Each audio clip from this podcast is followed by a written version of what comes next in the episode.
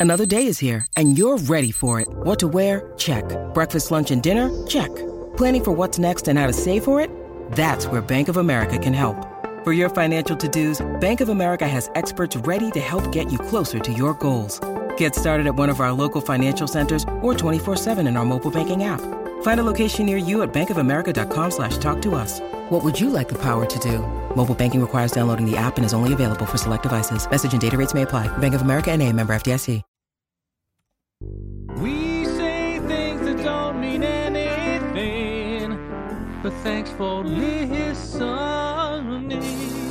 Yeah.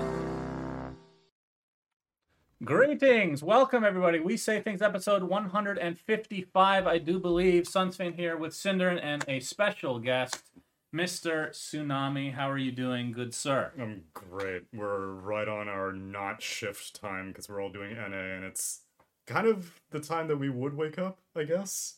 But I- I've been waking up in the morning and getting fucked. Yeah, at I don't. night. I don't know how your gut got jet like five days after we landed here. That's because I'm old and decrepit. It just Uh, uh, the- it'll hit you eventually The when you get to my latency age. period. Okay. Yeah, there's a lag period Okay. for sure.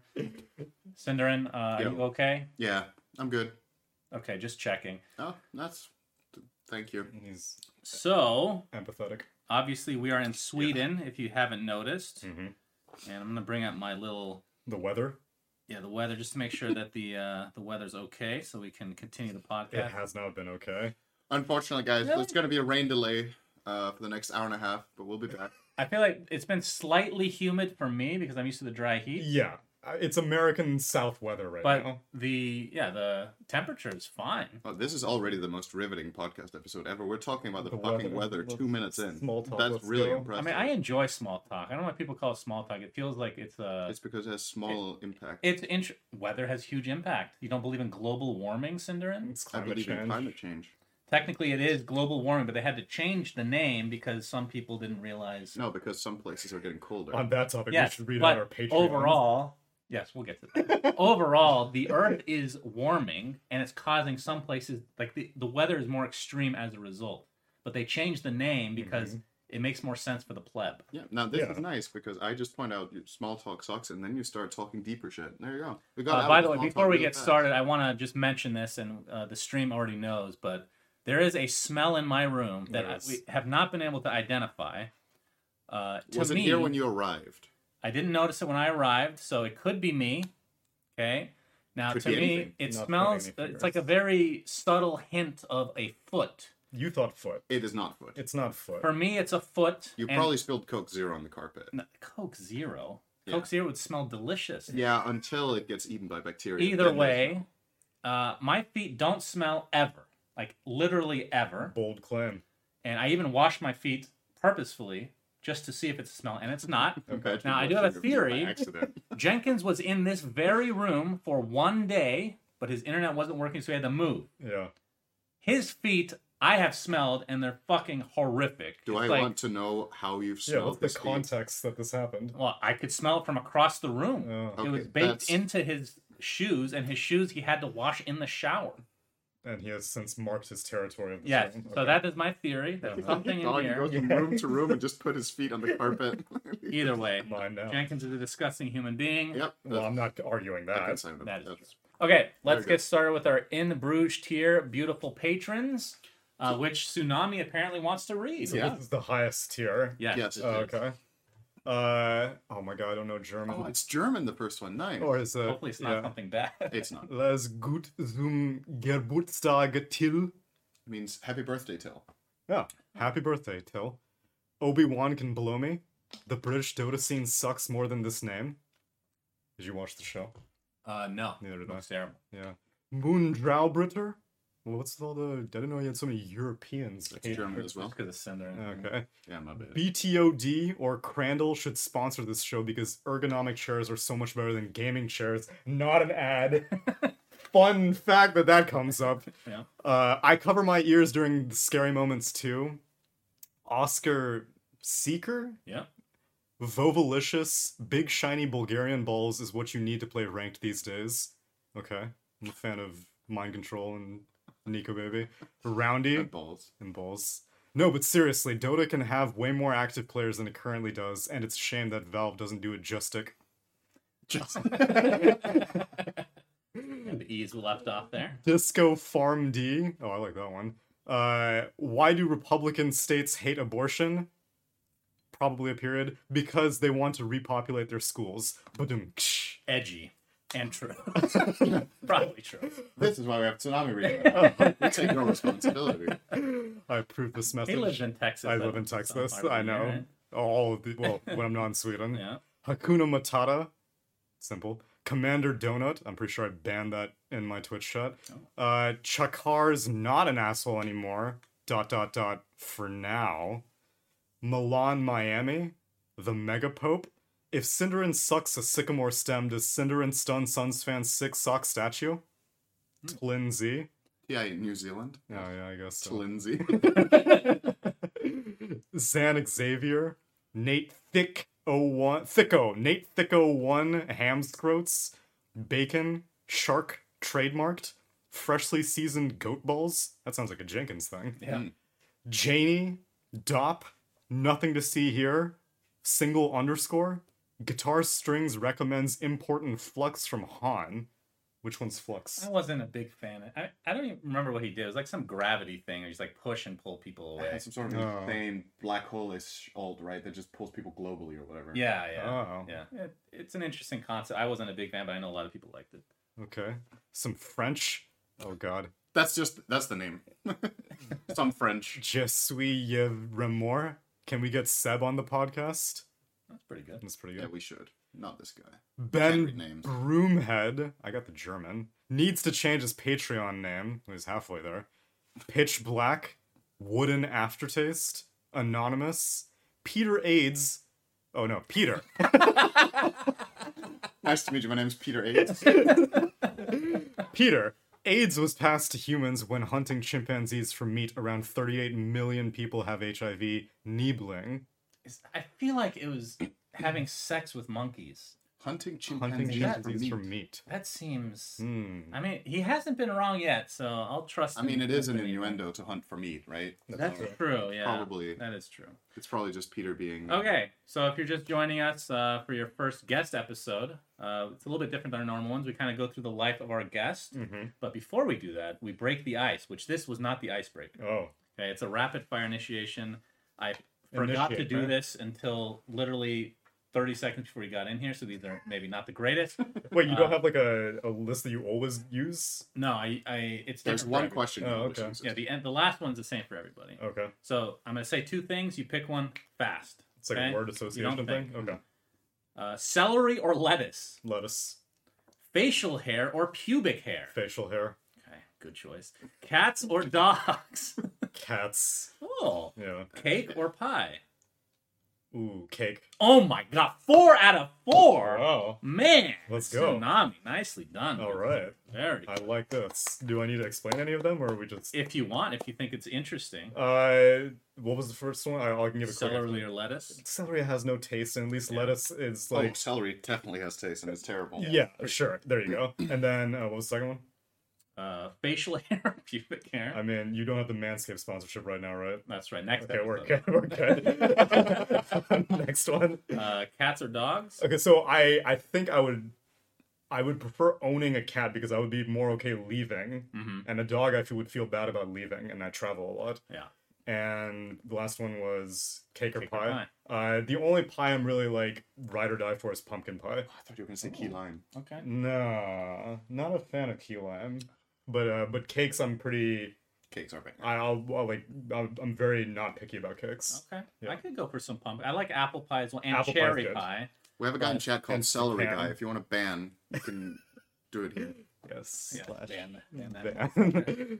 Okay, so let's get started with uh, your life. So before Dota, before all of this, talk to us about what your life was like early on. You know, any jobs, schooling, etc. Okay. Whatever you find interesting. Um. Okay. I have one older brother, seven years older than me, and most of my technology love and gaming love stems from him. And so, uh, I we had an NES growing up, and I would play a lot of the Teenage Mutant Ninja Turtles games with him. Oh yeah, those were great. Uh, I would play this one game called Base Wars, which was like a cyberpunk baseball game. And you would play baseball, and then like if you ever got on a base, then you would fight, and there was like a fighting game combined with it. That sounds so familiar. If you saw it, I'm guarantee you would recognize it if you had played it before. Uh, but yeah, it was called Base Wars. That was great. Base Wars. Base Okay, Wars. Type it in. Base Wars NES. Yeah, and so Cyber Stadium. Oh my god, Yes. I I played this. Holy shit! Yeah, I don't that's- think I've ever met anyone who played this game before. I mean, I don't remember I, this screen. Like, I instantly know that I played it. Uh-huh. I don't remember the space portions of it. though. this this is the the fighting portion, Okay. And so like whenever you go on a base, then you just like beat the shit out of each other. okay. It was pretty hype. That this is regular NES, right? This is regular NES, Okay. and surprisingly, yeah, it's pre SNES era, and then we didn't have an SNES because my parents were cheap, and so we skipped that entire generation. Oh, that's too bad. That was a fucking I golden know, right? Nintendo. Oh, And so that's why during that period I was mo- more of an outside kid, and so I would like go outside. what is that like? I don't remember. It was too long ago. I think I blocked out all of those memories. Were you born with the beard, or is this later? We'll- No, we'll get to that. We'll get to That'll that. be a subject. That's a whole chapter in the sure, yeah. book. um, then we got an N64, and I wasn't too big on it, but then because it came with one controller, and I was used to playing multiplayer games with him, I would never play single player games myself. Mm. And then we got Cruis'n USA. Oh my! Well, I only played that in the arcade. Yeah, and which so is the best. we would go to like Cici's Pizza and play like Cruis'n in that oh, arcade. Cici, that's the one you just refill your pizza Yeah, over the and over and over. pizza oh, buffet. Man. I know. Speaking my kind Yeah. of language here. This I love- European I love gets it. Cici's He Pizza. gets it. He knows what I'm Oh, talking yeah. about. I love going to Cici's Pizza at the arcade and play a game where you play baseball and then No, hit no, each other. this is the racing game. Cruis'n Yeah, yeah, USA. well, Keep up, Cinder. Keep up, Cinder. Idiot. My bad. Continue. Uh, so yeah, we got a second controller for that, and so I kind of got back into gaming. Um, and then Damn, you really glanced over those years before. what? I mean, I, I was just like a normal Asian kid. I was like, you know, very studious and academic. I got my first B in fourth grade in Mrs. Hick's science class. That's racist. and it traumatized me. I can But be it's racist posi- against it's- myself. It's positive racism. It is positive racism. I was extremely good at math, Cinder. Did Oh. you know that? Wow. That's, that's a real shocker, huh? I think actually on one of the, the days at the major, I wore my math triathlon shirt, which still fit me. Mm. A, a whopping 17 years later or something like that. But you grew up in the states, right? Grew up, born and raised in Texas, in Houston, Texas. Sorry about that. Yeah, I know. But I, as a result, I have amazing skin. Every single makeup artist comments on it because I lived in the most fucking humid conditions Mm. for my entire life, and so I never needed to moisturize. It was my secret weapon. Interesting. Uh, yeah, it's yeah. I I, that was the benefit. I had no idea either until I went to all these makeup artists and they're like, "Your skin's amazing," and I'm like, "I don't have a routine. I just I, I just get up and I sweat wake up, yeah. Okay. Um, Maybe they're flirting because of the beard. I wish. I think that it's like a it's like a waitress kind of thing where they just have to be nice to you because it's part of their job responsibility. Well, I'll say they don't always say to me that I have nice skin, Oh, but they do say it more than other people do The because nobody they- else ever comes. That's true. Dude, every time I walk in to get makeup, they're like, man, you're so red. I'm like, thanks. Yeah, I think I have heard them Thanks- say that thanks to you. It's like my face is always just like has red splotches. Like I don't need to know this every time. Like once is enough. It's like they're, they're contractually obligated to be nice, and that's the nicest thing they can come Well, up you're looking very red today, my little tomato. No, not tomatoes. No, no. Oh, um, and so uh, then I got into PC gaming, which uh, I guess I, I don't think I've ever talked about this with you, but as a former Counter Strike professional, I'm curious if you would know about this. Uh, so my brother, when he went to college, he used to run a Counter Strike server. So I started with 1.5 and then I got into 1.6. But were you ever familiar with the War 3 Counter Strike mod? Oh yeah. You were. Yeah. First thing when Overwatch came out, that's the first thing I thought of. Exactly. Yeah, and And so the shitty version of the Warcraft. pretty much. Yeah. And so yeah, uh, he ran like one of the most successful War 3 CS mods. And so that was like my first exposure to Warcraft concepts. Like I remember the Night Elf race. Like you oh could, yeah. you could choose right. the races, and then That's it would change how your guns and your bullets would work and your traversal. And so like If, if a big studio just literally copied that, it was that would like- be a great game. it was like 2007, and no one thought about Yeah. it. Overwatch just made some shitty ass. God damn. I sat in the corner with Op as human. They had the stealth, Oh, you you remember it also? I don't remember. This. Wait, really? human human had teleport. I thought. Oh, maybe maybe it was Night Elf that has stealth then. Yeah, I think and Night Elf had a root. Every time you shot someone, there was like a percentage chance that they get Oh, uh, I remember that. Yeah, and then undead would like explode on death, and they could also move really fast. Oh, yeah, I remember- they had, had like this red glow or something. Yes, they had a red glow also. Yeah. Wow. I'm actually wait. I, I didn't know you had a shooter background also. I don't, but I Oh. did play. I played a decent. I feel like most people, especially in Denmark, will if you grow up with gaming, you play Counter Strike. I feel like Oh, if you really played big. Dota back in the day, you also played Counter Strike. That was Yeah, like for was some reason huge those overlap. two games, Hmm. yeah, Yeah. had big overlaps. Okay. I think my entire friend group back then played Dota and Counter Strike as the two primary games. Yeah.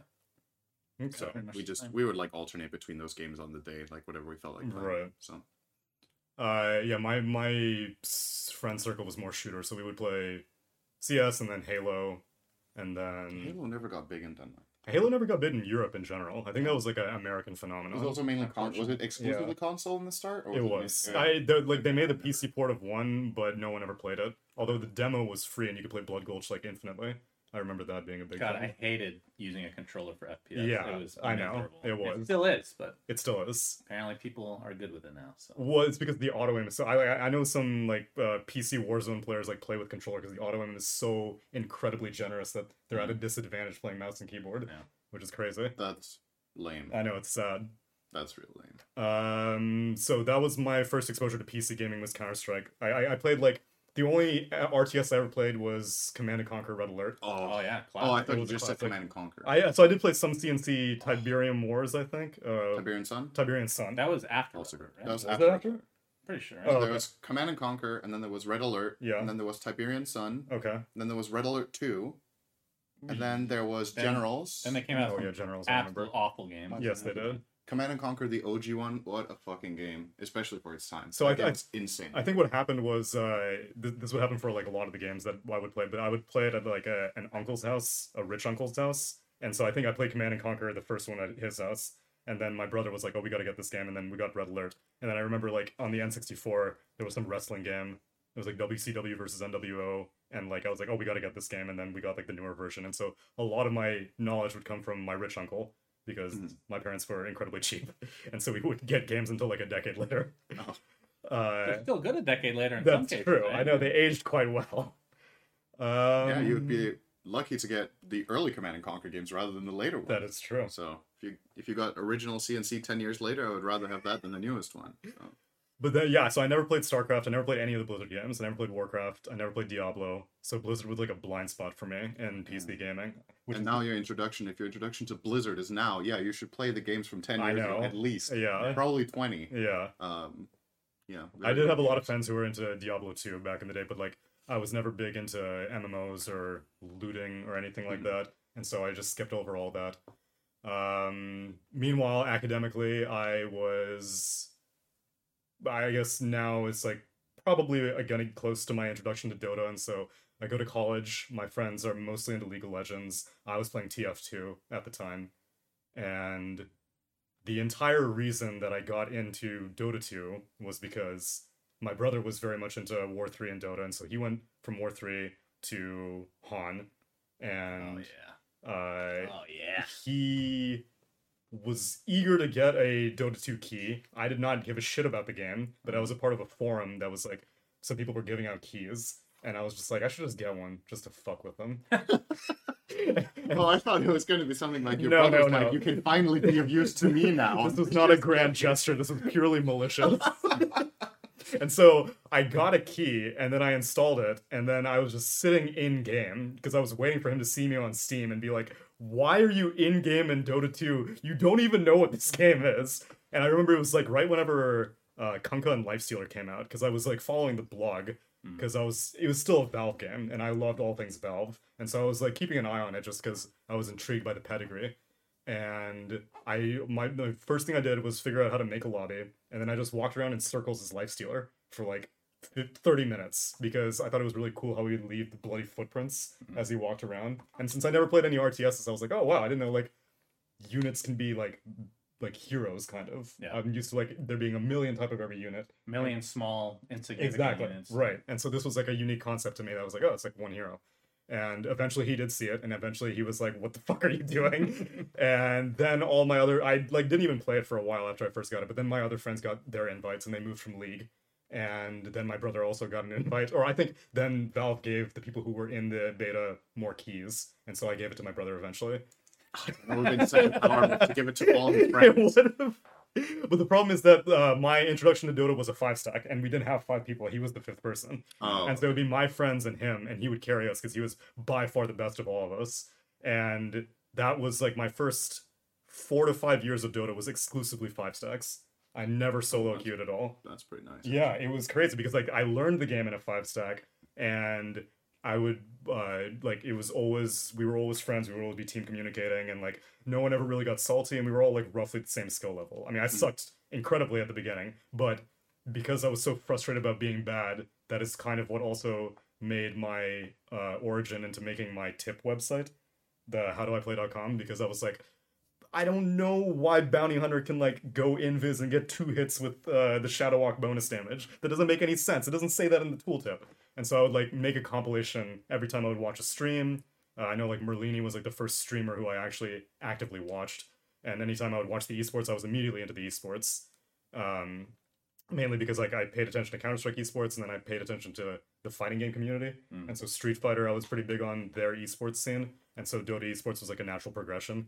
And anytime I saw like some weird interaction, I would note it down, and then I would try to commit it to memory, and then I would try to flex on my friends. But I was still way worse than them. But eventually, I got up to like a, a comparable skill level, and then So what what drove you to because it's howdoiplay.com, right? correct, yeah. Which how did the fuck did you get that domain? I didn't know that it would, a lot of people are very impressed by it. I I had I put no thought into it whatsoever. I originally the site was running off of like a Google Sites thing or like a GeoCities or like a Dropbox. I don't remember. And so you would have to like put some complicated URL in, and I was just, uh, eventually I inadvertently got like DDoSed. I guess it's not DDoS, but I just ran over a bandwidth limit because it went viral on Reddit one day, and it was like, look at all these cool tips on this website. And then like two hours in, the website shut down because it was too much bandwidth, and I was like, oh shit. I Oh. need to get like a domain and a host. What year? Okay, so what year did you get the domain name?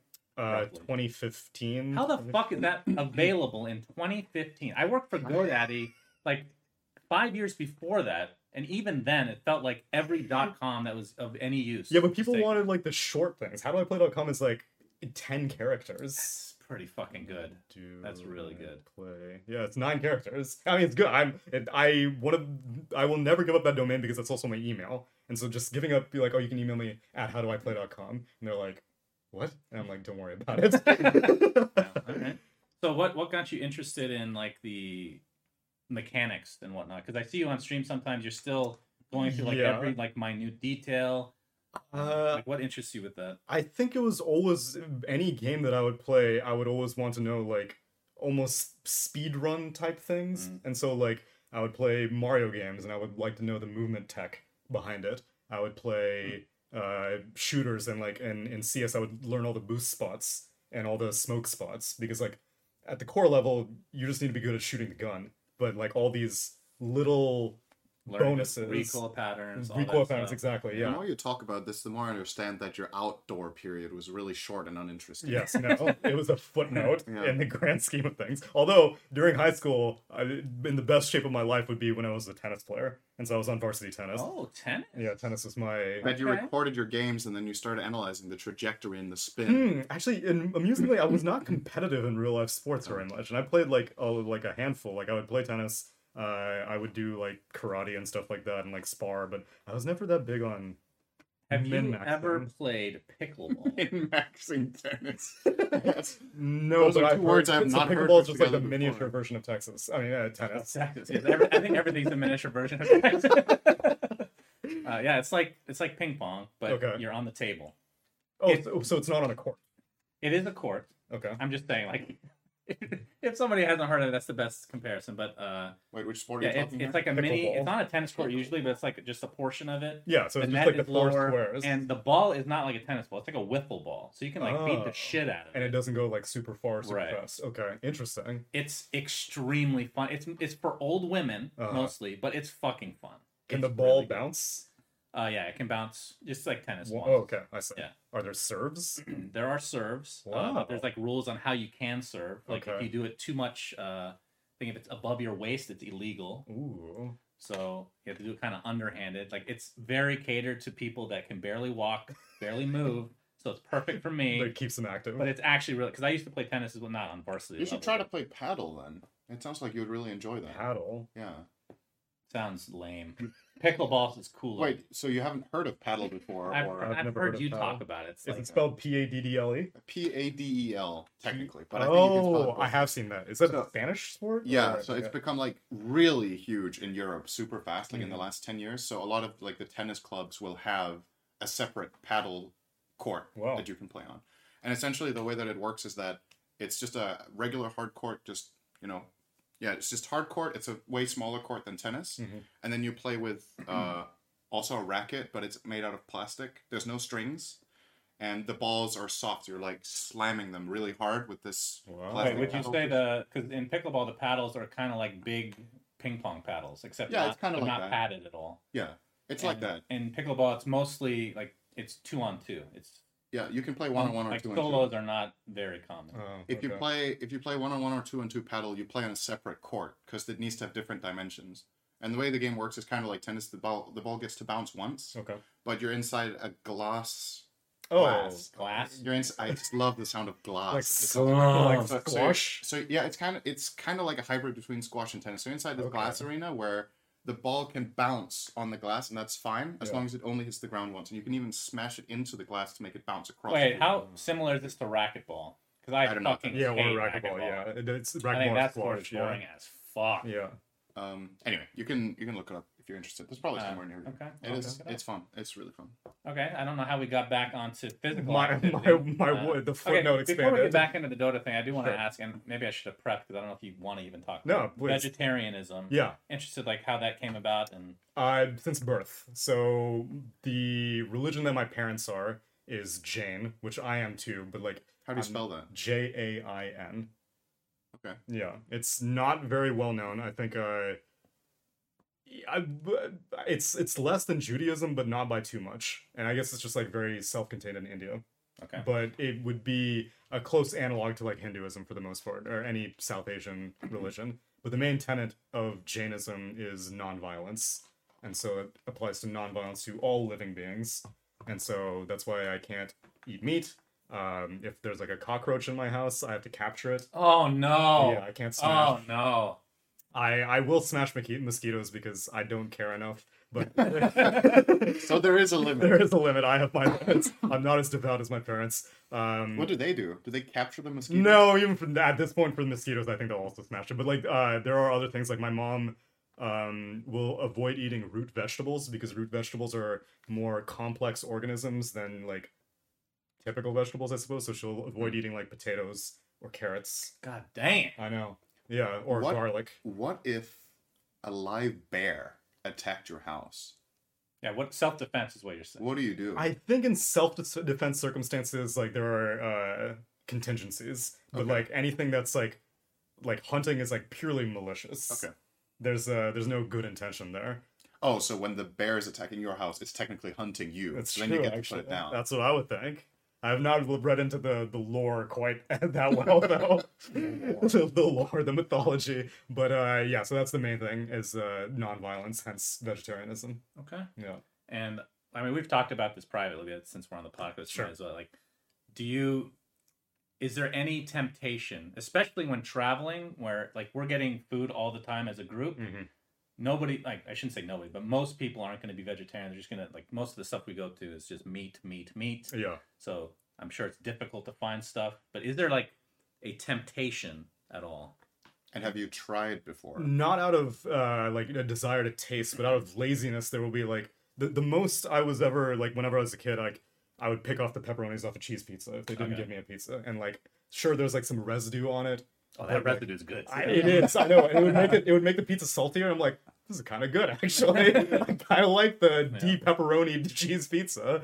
Um but I, i've uh, my the things that i've tasted are like when the, the examples will just sicken everybody because they're not like true meat but like it would be in middle school like a lunchables ham circle because my friends would dare me and then I would eat it in exchange for like a Kit Kat, and they would be like, "Oh, you're going to hell! You're going to hell!" Lunchable ham. I wonder what that even is made of. yeah, I know. It's, Those things are slimy as fuck. Yeah, Yeah, you're If probably your main you're probably safe. There's probably zero percent meat in that. I mean, that's one. what, so that's the first one. Then the second one would be uh, so Taco Bell is my favorite fast food restaurant. Oh yeah. And most people would not expect that for a vegetarian, but the thing is that everything can be replaced for beans. Yeah. And so any meat item that they have, you can say substitute beans. And so- Bulba has talked about this Yes, many times. That's his favorite. Exactly. And so the other thing would be whenever they forget or they mess it up, and then it's like beef, and then I'm like, this is uh no. So you have to look before. No, I would like bite it because Oh. I, but my go-to thing's do like you crunch spit it out or do you? I spit it out Oh. because it, it, it doesn't taste good. Like my my brain, even whenever I mean, it is not technically really right, meat. but so but I like think the Taco s- Bell beef doesn't taste good to a lot of people. To be fair, So, that's not true. People love that shit. uh, It's like crack. eh, You don't realize, like you might, uh, you eat it and you're like, I don't really like it, and then a day later, I want Taco Then you Bell. want that other hit. You get the Yeah. dependency. yeah, that sounds pretty legal. Actually, that's probably how they get by. They put something else in there that isn't flavor, but just gets you hooked. Yeah. Other than that, I have not had like real meat, and I don't really have any desire to do so because I do consider this to be like at, at this point, my parents were like, "You can do whatever you want." Uh, Like once I went to college, they were like, "If you want to eat meat, that's fine with us. You just like we, we're never gonna cook it." Okay, so scenario Nah, in the A live future. bear. I love a good hypothetical. In the future, because this is actually a thing that will happen, hundred percent. Yeah. Well, number one, have you had like any of this fake meat? Yes, and so I, I've had uh, Beyond, I've had Impossible, and during the Midsummer celebration that we did a few days ago, Weppus got uh, a vegetarian sausage and a vegetarian chorizo, and How were they? uh, the the thing that I learned most about the Impossible, I I think it was uh, during like a BTS event. It was like Carl's Jr. in Beyond or something. I finally understood why whenever I tell someone like, "Oh, I want a sandwich," and they're like, "What do you put in it if there's no meat?" Hmm. And I was like, "I don't know, just like all the other stuff, like the cheese, the lettuce, the tomato, onion." And they're like, "That's it." And so once I had the Beyond Burger, I was just like, "Oh, there's like a massive portion of the sandwich that like isn't there because it was so much more filling. Right. There was like a giant patty, and I was like, "Oh, okay, I understand now why like people are so baffled whenever I'm." And since you took the pepperonis off the pizza, I'm guessing you don't care that they're grilling it on the same grill. Yeah, and so like for the for the uh, midsummer thing, they like tried to like give me like a separate section, which I appreciated, but like I'm not that strict. Okay. Yeah. Okay. So the actual scenario though hmm is I don't know what it's actually called where the, the technology is it like stem cell uh, whatever I'm not going to pretend. Lab grown meat. Yeah, basically, yeah, exactly. So you're not harming harming any ma- animal. It's Mhm. literally growing portions of the animal, which I don't know how much of this is actually possible right now, but in like 15, 20 years, 100%, like I think at some point it's going to literally replace meat for the Mhm. most part. Like, would you be okay eating that? I would be okay eating that, but I also don't think I'm in any rush to have it because I, in in that scenario it's fine, but like I I do think that's just a healthier way to live to not eat meat. I know like iron and protein, people always bring that up to me, and I'm like I'm very skinny, but believe me, my my brother used to be quite fat, so it's not a vegetarian thing that I'm this skinny. But I I don't really see many health benefits to adding meat to my diet. Okay. But if there were, then and it was synthetic and there was no harm done to animals or like if it's like a like a HeLa cell animal like immortal cell that's like being uh, reduplicated over and over again, I think I would be okay with it. But I would just be happy for it to exist in general so that more people could, Mm. you know, have less of a climate impact and animals wouldn't have to. But suffer like dairy is fine. It's not yeah, like so veganism. exactly, and so like I could never go. The reason why I never preach vegetarianism is the same reason why I could never go vegan because I I love cheese. I love cheese so much, which I know for a lactose intolerant person such as yourself. No, I eat cheese all the time. Oh, okay. I usually cheese is fine with me. It's but, just but do specific you kind. crave it, or you're just like ah okay fine like I I'll tolerate cheese. Uh, occasionally, yeah. More so, I crave meat. Okay, yeah. that that's an addiction. so there you go. And so like any like um, Taco Bell specifically. Oh, Oh I- my God. Actually, yes. Actually, yes. Believe, I've been in Sweden since the beginning of the major, and like the one thing that I miss so much is Taco Bell as soon as I go home. Yeah. And then other things that I miss are like quesadillas. And so anytime I go to like other countries, like South Southeast Asia doesn't have cheese and very many things. Uh, Sweden has been doing a lot of halloumi, which is cool, but like I crave cheese so much, and I will never preach vegetarianism because for out of veganism because for as much as I love cheese, I know other people love meat, Mm. and so I'm like I get it. You know, it's hard to give it up. Okay.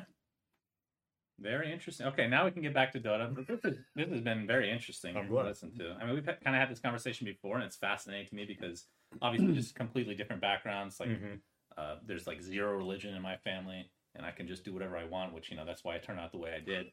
Uh, okay, so back to kind of the mechanics. So, how do I play.com, and then I know you did other stuff, including writing for Dota Cinema. I did do I didn't, even, for I, didn't even, I didn't even know this was a thing until you told me like two years ago. Yeah. Whatever the hell that I was. was that's why I, I I don't think you were ever on my friend list, but I know like uh W200 ME was on my friend list for a long Okay. time. Um, who was I- Immortal? Do you remember Immortal? Oh my god, yeah. Yeah. He was worthless. Yeah. Was he really? He was quite worthless. Oh, okay. Very, very. On record. yeah, I mean, he's, hey, if he's, He's watching, long he- gone he, at was the point. flakiest person I think I've ever worked with in my life.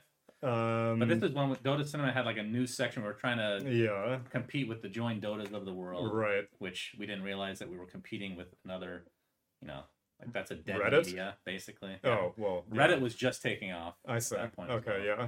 Yeah, and so it was it was the tips thing that I I don't remember if I put in an application or if one of your people like approached me and was like, "Yo, you should write for us." But writing was always a soft spot for me, and so that's why whenever I did the tips, originally I'd submitted them as like Reddit self posts, and they were like very tongue in cheek and comedic. Like it wouldn't be like bounty hunter can get the two hits in invis. It would be all like some like joke built into it Hmm. to make people more engaged to read it. I definitely remember this. Yeah, I remember this. Okay. And so yeah, that was uh that was It my used to be funny. where did it all go so wrong, man? Where did it all go? Uh so I I always enjoyed writing and so that was like my my first thing and then the way that I channeled it after I realized that writing is a dead medium was into YouTube. Hmm. And so I did my own YouTube things that were like pretty uh like I, I had no intention of it becoming like a thing. I just wanted like a way to scratch my creative itch because at this point I was uh full time and like so my college degree was in microbiology. I went to the University of Texas at Austin. And the game plan, as with most Indian families, would be doctor or Engineer. engineer Yeah. or lawyer or whatever. Uh, and so my brother did the whole doctor route. He was the perfect model child. He had a 1600 on his SAT, which was the perfect score back at the time. Yeah, shit. I know, right? Holy shit. He got uh, like all five on his, fives on his AP exam, and so he did undergrad in three years with a double major. Good lord. Uh, he did med school. He went to radiology, and so he did everything right. And then he couldn't even get a fucking beta. Unbelievable. It really goes to show Laughing. that brains can only get you so far. What life is really about is luck. Partially true. right place at the right time. Uh, and so once I saw his path, I was like, I have no interest in doing any of this because uh, I mean, he was like, he was a way smarter kid than I was, and he was a way harder worker, and I saw how much he struggled with it. That's interesting. I feel like I'm the same with my brother. He's five years older than me, and he was always always like this very book smart guy. He has a double masters in fucking archae- like anthropology and Holy political shit. science. Like he's the good egg. I don't know if this is similar to you. But he's like the good like it. egg, Yeah. and I'm like, why even bother competing? And I Yeah. could get away with anything because I'm never gonna be that good anyway. Right. I had to go in a different direction. Yeah. There was no point otherwise. Oh, interesting. Yeah. Similar paths then. Very much so. And so, uh, like my the way that I like slowly lowered my aspirations was like it was doctor, and then I was like, okay, maybe I'll do pharmacy, and then I was like, maybe I'll do like uh there was this other thing called like clinical laboratory science or CLS. Uh, and then eventually I was just like, just get me my degree and get me the fuck out of here. I'm like so done with school. And so I graduated, and then before I did my paint job, which I think most people know, but I'll get into that later, uh, I used to work with uh, like plastics and PVC and stuff like that. Because like I, I live in Houston, and in Houston there's no biology jobs. It's like all chemical jobs. Mm. And so uh, this would be like I I don't really know how to describe it at this point, but like it would it would be like PVC synthesis and like making pipes and I don't know infrastructure for stuff like that, like oil and I don't know. Everything terrible for the environment. Yeah, exactly.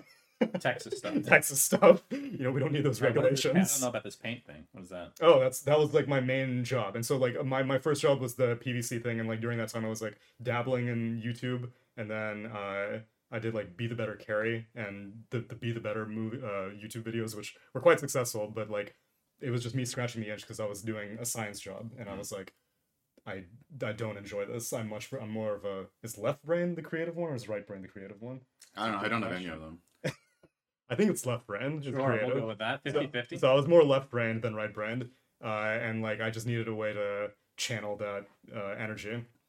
And then my later job would be uh, I would worked at a paint company. Mhm. I did research for a paint company, and I can say the joke. Maybe I'll retire the joke here. I watched paint dry for a living. Wow. Well, How do you research paint? Uh, it would be like it was specifically marine paints, and so it would be things that go on aircraft carriers and yachts and cruise liners and sailboats. So we would things like how it stands up to salinity and UV, Dang. and uh, I didn't get to work with color that much, despite what my Liquipedia page says. It's been it, it, that part is vandalism. I did not name paints after Dota things. That's actually what it says. It's actually what it says, and people bring it up to me all the time. They're like, "Ah, yeah, you know, Invoker Wex Purple. You know, was that one of your favorite pants? I'm like, "That never happened." That would be pretty sick, though. So yeah, I didn't get to work with color that much, but that was my uh, that was my job up until March 2020, from like 2016 to 2020. Is that when you broke out into this? yeah? and So I 2020. That feels like too it's a, recent. it's, so uh, TI nine was my first TI, and like I think all of 2019 was like my ascent to becoming a viable career as a caster. Mm. Uh, like at 2018, I did like I, I never did any DPC events. I did a hub for TI seven. I did uh, the Galaxy Battles LAN two that got that lost DPC status. and never paid. And no, no, no, that one did pay. Oh. The first one didn't pay, I think. Oh. Or either that, or are you sure you're not conflating with E GESC? I don't know. I wasn't there. I just remember Galaxy Battle something something drama with not. No, that it was, Was that- GSC. It was GSA. The, the Galaxy Battles drama was uh it was in the Philippines right when they were going crazy on the drug thing. And Valve was like, okay, maybe we should not send a bunch of young esport video gamers to the Philippines where they're gonna get tested. And so they like revoked DPC status. But they bunch of- already did that with the Manila Major a couple years before that. Yeah, but I don't think uh Philippines was as hard on drugs back then. I think it was. I'm pretty sure even during the Manila Major that it was a death sentence if you were caught Really? jumping drugs. I'm pretty sure. I think it's been strict in the Philippines for a long time. Hmm. I'm sure the comments will Uh, help us out. We have some I Filipino don't. listeners. Well, Nicky I'm pretty talks sure about this all the time. The but it's been president. strict as I don't know when he got originally. I think it was after the Manila Major. yeah, Du- he, might- Duterte. that- I feel like that sounds. Huh. Yeah. sounds right. You might be thinking of Singapore. No, I, I know that for a fact as well. It, it was like I was comparing the two when I heard that Ti was in Singapore. It's like that sounds like with the Hmm. Philippines. Because I remember when we were going to the Philippines for that Manila Major, there was a recommendation that you would wrap your bag so you couldn't. That's for that was more for people stealing stuff. We did. It, That it was it was also for not being able to Like drug randomly- dogs. Yeah. people putting drugs in your. Yes. Yeah, I, yeah. I don't know what the word is for that. There definitely is a word Like for that. planting drugs? Yeah, it's essentially. Oh, okay. Uh, Yeah, no, a that's- pro- that's it, it was a protection both ways, not getting th- stuff stolen, just generally not getting your luggage tampered with. right? Yeah. I think it's also part of the reason, you know, in, in airports sometimes they're like, make don't leave your luggage unattended. Right. It's not only so your stuff doesn't get stolen; it's so people don't put shit in. If you're traveling globally to countries where it's Illegal. extremely illegal to have certain things in your bag that you might not have had yourself, I see. and it's kind of a fucked up thing when you think about it. Like, why would people do that? But you know, How do they even get in the airport in the first place? They go past security and they're like, all right, put, time to put a knife in this guy's bag. I, I definitely do remember a serious warning around the Manila Major with when it came to that. Yeah, I remember. but maybe it wasn't maybe it wasn't death penalty, but it was probably like really serious jurisdiction still about it. I see. Is that the right word? I remember thinking it was more people stealing stuff because that was very common. Because the airport security was like actually corrupt, and they would Oh, shit. take shit constantly. like that was a normal thing. Oh my god. Anyway, back to back to reality. Uh, yeah, so so 28 uh, TI7 I did my first hub, which was cool because I was like, "Oh my god, it's like it, I've, I've seen you on the internet." It's I I- my my my personal favorite interaction throughout the entire hub was Draskyl. Draskyl was the nicest person. I love Jurassic. Draskyl was amazing, and like he his persona is like kind of he has the dad persona, and he's kind of like you know aloof, I suppose. Um, but he was like incredibly warm. He was like because I was a nobody, and he would like take the time to talk to me and like make me feel included. Because like joining the Dota talent scene is like joining a family, because like everyone's known each other for years. They've spent so much time together at all these events. They have all this history together, and then you need to get like adopted by this family, and it's not easy. And so I was very intimidated, and he was very warm and welcoming. And so like that was the first time I met like Perion and uh, and Hotbid, and I got to cast like for the first time with a bunch of people. So like LD, I got my first cast. I got to finally cast with Merlini, uh, and so that was all like a bunch of bucket list items that were ticked off for me. And I, at that point, I was just like, okay, you know, like I'm pretty satisfied with my esports experience at this point. If it doesn't progress past that, I'll be perfectly okay with it. Mm. I had a good run, but then I kept uh, pursuing it, and TI8, I guess, uh, uh, 2018, I got like a few lands, but never anything DPC. It was just like a, a WSG or the Galaxy Battles thing. And then my first DPC event was the Disneyland Major. That was like my break into. Was that 2019? that was 2019. I feel like that's longer ago. Huh? I know. Okay. So that I did that major, and then I had done like a few Star Ladder minors before that.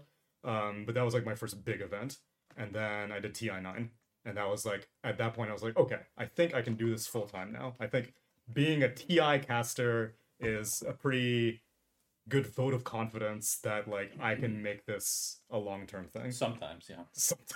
For me, it does. quite quite a break in between. Let's see, what was that? A six-year break for me after TI four? Yeah, Really had to dip actually seven savings. years because there was a break with TI Oh, nine and that's true, actually. So yeah, luckily I had other stuff I could. You really fucked up that All Star game. that was a Yeah, something. you know, I get messages all the time. Man, I loved your All Star cast. I'm like, that was the end of my career apparently, for seven years. Jesus Christ. All right, but yes, for normal people, I uh, suppose. yes, casting The a TI is a anomaly. big deal. Yeah, and so uh, TI9, and at that point, like, the way that I was getting off work was having a great many relatives in different countries pass away mysteriously. And I was just like, oh, Wait, what? I I had to like say like, oh, someone died. I have to go fly across the world and don't ask any questions. And really, I would be casting a Dota event. Oh, Yeah. Okay, my goodness. Yeah, and so at a certain point, my work caught on, unsurprisingly, and they were like, yeah, That is very immoral of you. I had no choice, man. Okay, I'm not okay. This is not a big story. I feel I still feel bad to this day in college. God, this is actually terrible. Oh my god, you, did you delay an exam? Yeah, I said there was a death. Some one of my friends died. That is the one. Oh, you said friend. You didn't even say family member. I said one a friend like a close friend of mine died. Can I please get a reschedule on this exam? Yeah. And that's the first like what I would consider immoral thing I've ever done in my life. Wow. And I still feel bad to this day. I have dreams about it, literally. Wow. Like you know those dreams where you're like late for your exam. I still Yes. get that shit, except it's that one. Wow. And yeah. I, You're late anyway, so yours is worse. That's actually pretty Yours is impressive. worse, I would not have So considered is you your to be that dream moral then? of Are late for your person. oh, thank you. Very, very kind. You're late, late for your friend's funeral in your dreams, or Yeah, it's you. I Uh, forgot to object to the I funeral. didn't, I didn't know at the time it was you because we didn't know each other, but it was. um, So- okay, so you're lying to your job to I go am. to the yes, that was, that was the takeaway. Okay, very good. Because yeah, I, I mean, like I, I, I didn't really, I wasn't like living paycheck to paycheck, so I like I didn't need the money that bad because I would get paid to go to an event, and so I would just take unpaid time off. And I, as I see from your in Bruges tier, you have a lot of Europeans. They may not understand how little time Americans get off That's from true. work. yeah, that's very bad. So we we get like officially two weeks, which is uh, ten work days In a whole year. in a whole year, and then you get one sick week, which is again like another five days because it's just like a business week. And so cumulatively, you get fifteen days a year to take off, Wow. and even then, like you have to And jump. through sometimes it doesn't roll over. Oh yeah, mine, mine didn't roll over. They would they would pay me for the days that I didn't take, and then it would start from scratch again. Hmm. But some do roll over. Yeah, and so like I would go to a lot of events, and I not enough to make it secure, but like I couldn't just be like, okay, I'm I'm doing another job, goodbye full time job, because that would reflect quite poorly Right. that they're like this guy is one foot in and one foot out, and so I would come up with excuses to be like, gotta go. I'm sorry, I gotta take unpaid time off. Bye bye. Yep, another person died, by the way. God, what Yep, can I do? It's an go. epidemic. and then, ironically, I ended up quitting when the actual pandemic started. Yeah, perfect timing. Perfect timing. Uh, yeah. So TI9, I gave, I, I told my work I came clean, and they had suspected it because, like, I think like, if you if you Google, Hmm. You're running me- out of family members. I'm pretty sure. uh, and I was like, okay, next event that I do, uh, I'll I'll come back and I'll quit officially. And they're like, Mm. my, my my boss was like very understanding. She was like, you should have just told us. It would have been fun. Um, and then I left on quite good terms. But the, yeah, so like I did the Star Ladder Minor in March 2020. It was right before the LA Major. It was the minor major type Okay. of schedule thing. Yeah. And so it was the Star Ladder Minor, and then there was a summit in between that I was invited to, and then it was the LA Major. And I did the Star Ladder Minor, and then I landed in LA to do the summit. And apparently, I, I guess at this point it's like a statute of limitations things, but apparently Brax got sick at the minor. I think he was with Business Associates at the time hmm and this was right when COVID was starting to pop off.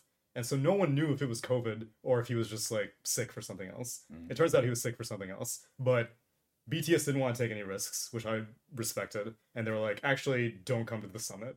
Like, because we don't want you to get everyone sick. Because you just came from the same minor that Oh. Brax did. I see. Wait, is this the same one I w- got invited to?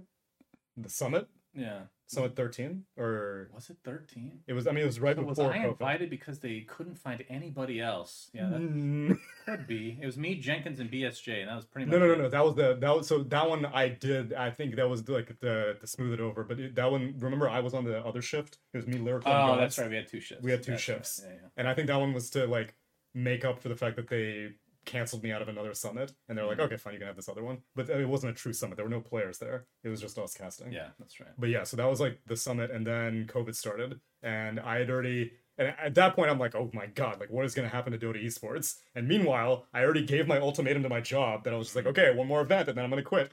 And so I come back, and then like April 1st is my last day, and I'm like, what the fuck have I done? there are Yeah, not going to be any Dota events ever again. I think that's something that maybe we gloss over a lot that you know people watching don't realize is like securing a job in esports is actually super fucking hard. Like there's luck involved, obviously, there's skill and whatever you want to call it, but like making that decision is really difficult. Mhm. and a lot of it depends on like how much of a like for me i was living with my parents at the time so it was like it made it a lot easier Mhm. even as like a was i mid 20s at that point that's like a middle eastern thing they'll let you live there forever i guess but uh yeah it's it is really difficult to just like make that decision like i'm going full in on this Yep. sometimes it works out sometimes it doesn't Yeah, I, and then there were many horror stories. Not horror stories, but like I know a lot of casters who had like pursued it. Uh, compliments of good old Moonduck, and like many Moonduck casters I would see, and like I would consider myself to be in like the same tier as them, and it wasn't sustainable for them. Yeah. and that's Not our fault though. We did not ruin that. Yeah, it wasn't your fault. Eh, a little bit We could have done better. you gave him captain's draft. You give them a. a I mean, we nice- gave good rates when we got events That is true, actually, and you guys give still good like a Twitch. Your your Twitch agreement is like great. yeah It's God mode. it is good Yeah, wait who are you on I don't have a team. why don't you join the moon That, that's that. Someone said that to me. I think Slacks suggested it, but like I also like never run ads. me neither Oh really? I Oh, thought that was that's part Well, of I it. don't. I also don't get any money Oh, from Moonduck for that. So. I say. syndereN, on the other hand, does run ads. Man, I mean, there's a talk about job where- security, baby. Pressing that purple button as soon as it comes up. I don't know if I stream enough for it to matter either way, Also true. and I'm also doing a lot of other stuff that's not that important. But Yeah. I don't know how it works exactly. Yeah. But uh yeah, so like I I don't think as many casters would have held on to their main job for as long as I did, like after a TI. I think most of them like before TI they're like, okay, I think I like I, I'm gonna roll the dice on this. But I was super conservative. And uh and then April it all goes to shit. I guess Moonduck was kind of uh how to say it was like a utopian approach almost, right? It was kind of an ideological thing where Very naive. yeah, it was it was naive, right? Because it was like we essentially how do you explain this? So we didn't have a direct structure of like salary or some sort of like someone is someone's boss or someone this or that. How very Valve of you. It, it would be very Yeah. E- essentially the goal the goal the goal of it was to elevate everyone so that we could sell our studios like a package Right. right, so you'd go out to events and be like moonduck can cover all of the roles Yeah. this is this is our this is our roster essentially and that way be able to negotiate better rates for everyone because we could get each other involved in events that we might not Right. get otherwise Like a bulk deal. essentially something like that and then run our own events where we could you know when we had events like the captain's draft whatever we could have a lot of the talent there and Mhm. stuff like that but essentially as always with company stuff like there's day-to-day stuff that needs to be done there are people that are going to put in more work than others Yeah. and then essentially we wanted to run it as like a percentage thing where people didn't get paid a flat salary but you would get a percentage of whatever the company made based Mhm. on the tasks you maintained. For example, Zyori did the bookkeeping, um, and then out of all of us that started it, like we would have our meetings or we would do like some sort of strategy, or whatever. But it wasn't like very how to say it was never very well structured so that things actually came to fruition. It was a lot of like ideas. Yeah. So I think the way you said it, like it's kind of like Valve. I think how Well, they make I think games The diff- the problem with that analogy is Valve is still full time. Yeah. Valve. Yes. For us, everybody's second Oh, thing was that's true. Yeah. That was the main issue. yeah, Yeah. exactly. Nobody's really it was, driving It was, it was not the number one priority. Like I would put in a lot of work, you know, for some months, and then I'd fuck off for another, right? Mm. Because I have other stuff going on. Yeah. If not everybody buys in, it's difficult. But yeah, Moonduck was uh, hmm. it was cool in theory. Obviously, losing, I don't know what we're talking about. losing Owen at the beginning was pretty big. Yeah, if we had him in And- our roster, that and losing you pretty for effectively losing you because you went pro. Yeah, I went back to Mhm. playing. So Yeah. that hurt. Thanks a lot for that, Yeah. bitch. okay. Anyway, I have no So- regrets. Just wanted to know. yes, I, It all worked out in the end, right? I mean, you created a lot of great escape jokes that we can use. We on oh, did. yes. casting. Thank so you. Yeah, very Okay, good. so you you know you quit your job, Uh-huh. you're casting, doing analyst work, Yeah. And then hosting comes into the picture. Like, do you have a preference? At Like, how did that develop exactly? Uh, it developed at TI9, so I got invited to TI9, and at that point I was, uh, I, my my transition period was like I, I started out purely as a co-caster, because that started in TI6. I I had met like Lyrical at like a after party or something like that. Not the after party, but like one you know every single night of the midweek people are going out, and so uh, Llama Down Under knew that I was like considering pursuing esports rather than just content creation as like a YouTuber. And she was like, "Oh, you should talk to Lyrical. Like he casts a lot, and he's always looking for co-casters." And because of my YouTube thing, people were like, "Oh, you have like a a voice for casting, perhaps, and so you should pursue that." And so I started as a co-caster with Lyrical, and then I would do stuff with like Lumi and Breaky CPK, and oh, then oh, breaky, my yeah, boy. Breaky was my my second most frequent co-caster, and like I I knew of his HoN pedigree, and but at what cost? but uh, I, it was like it was like some random Slack message that he was just like, oh, I need like a co-caster in like the BTS remote chat, and I was like, holy shit, it's Breaky CPK, and then like he ended up became becoming my my second most frequent co-caster, and um, that was like my mo- my break into the esports, and then after that, whenever I get invited to events, they would usually have me as an analyst because you never do analyst work. I guess like remote panels were not a thing back in the day. Now with the DPC, with like some remote broadcasts, you have a remote panel as well. And COVID helped with that too. Also true. Yeah, that definitely changed how remote broadcasts were done. But back in the day, it was just like co-casters. You would talk the entire draft. You would do the entire game. You would do the entire post game, Mhm. and it was just the two people.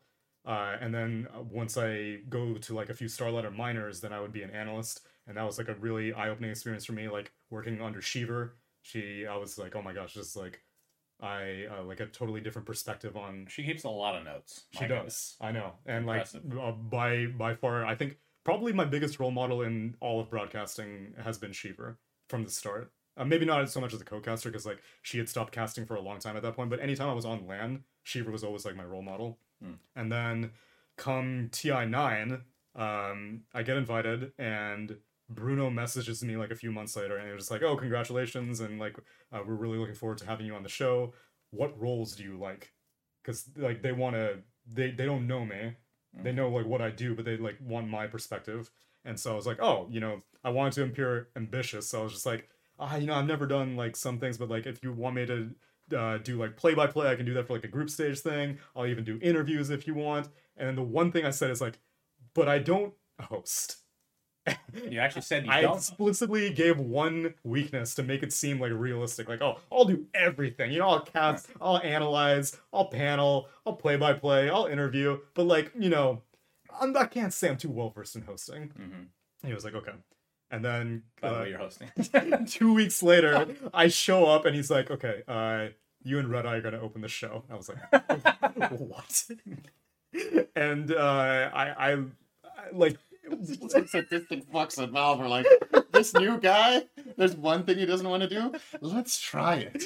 Let's see what happens. and it's like a it's like when valve says jump you, you say how high you don't ask like no no no Maybe that's my problem. I don't do that. oh no no you gotta they, ask said how it- high exit- they wanted me to do exit interviews last year. I'm like, fuck no. Haven't been to TI in seven years. Fuck no, I'm not doing that shit. Are you kidding me? Are you joking?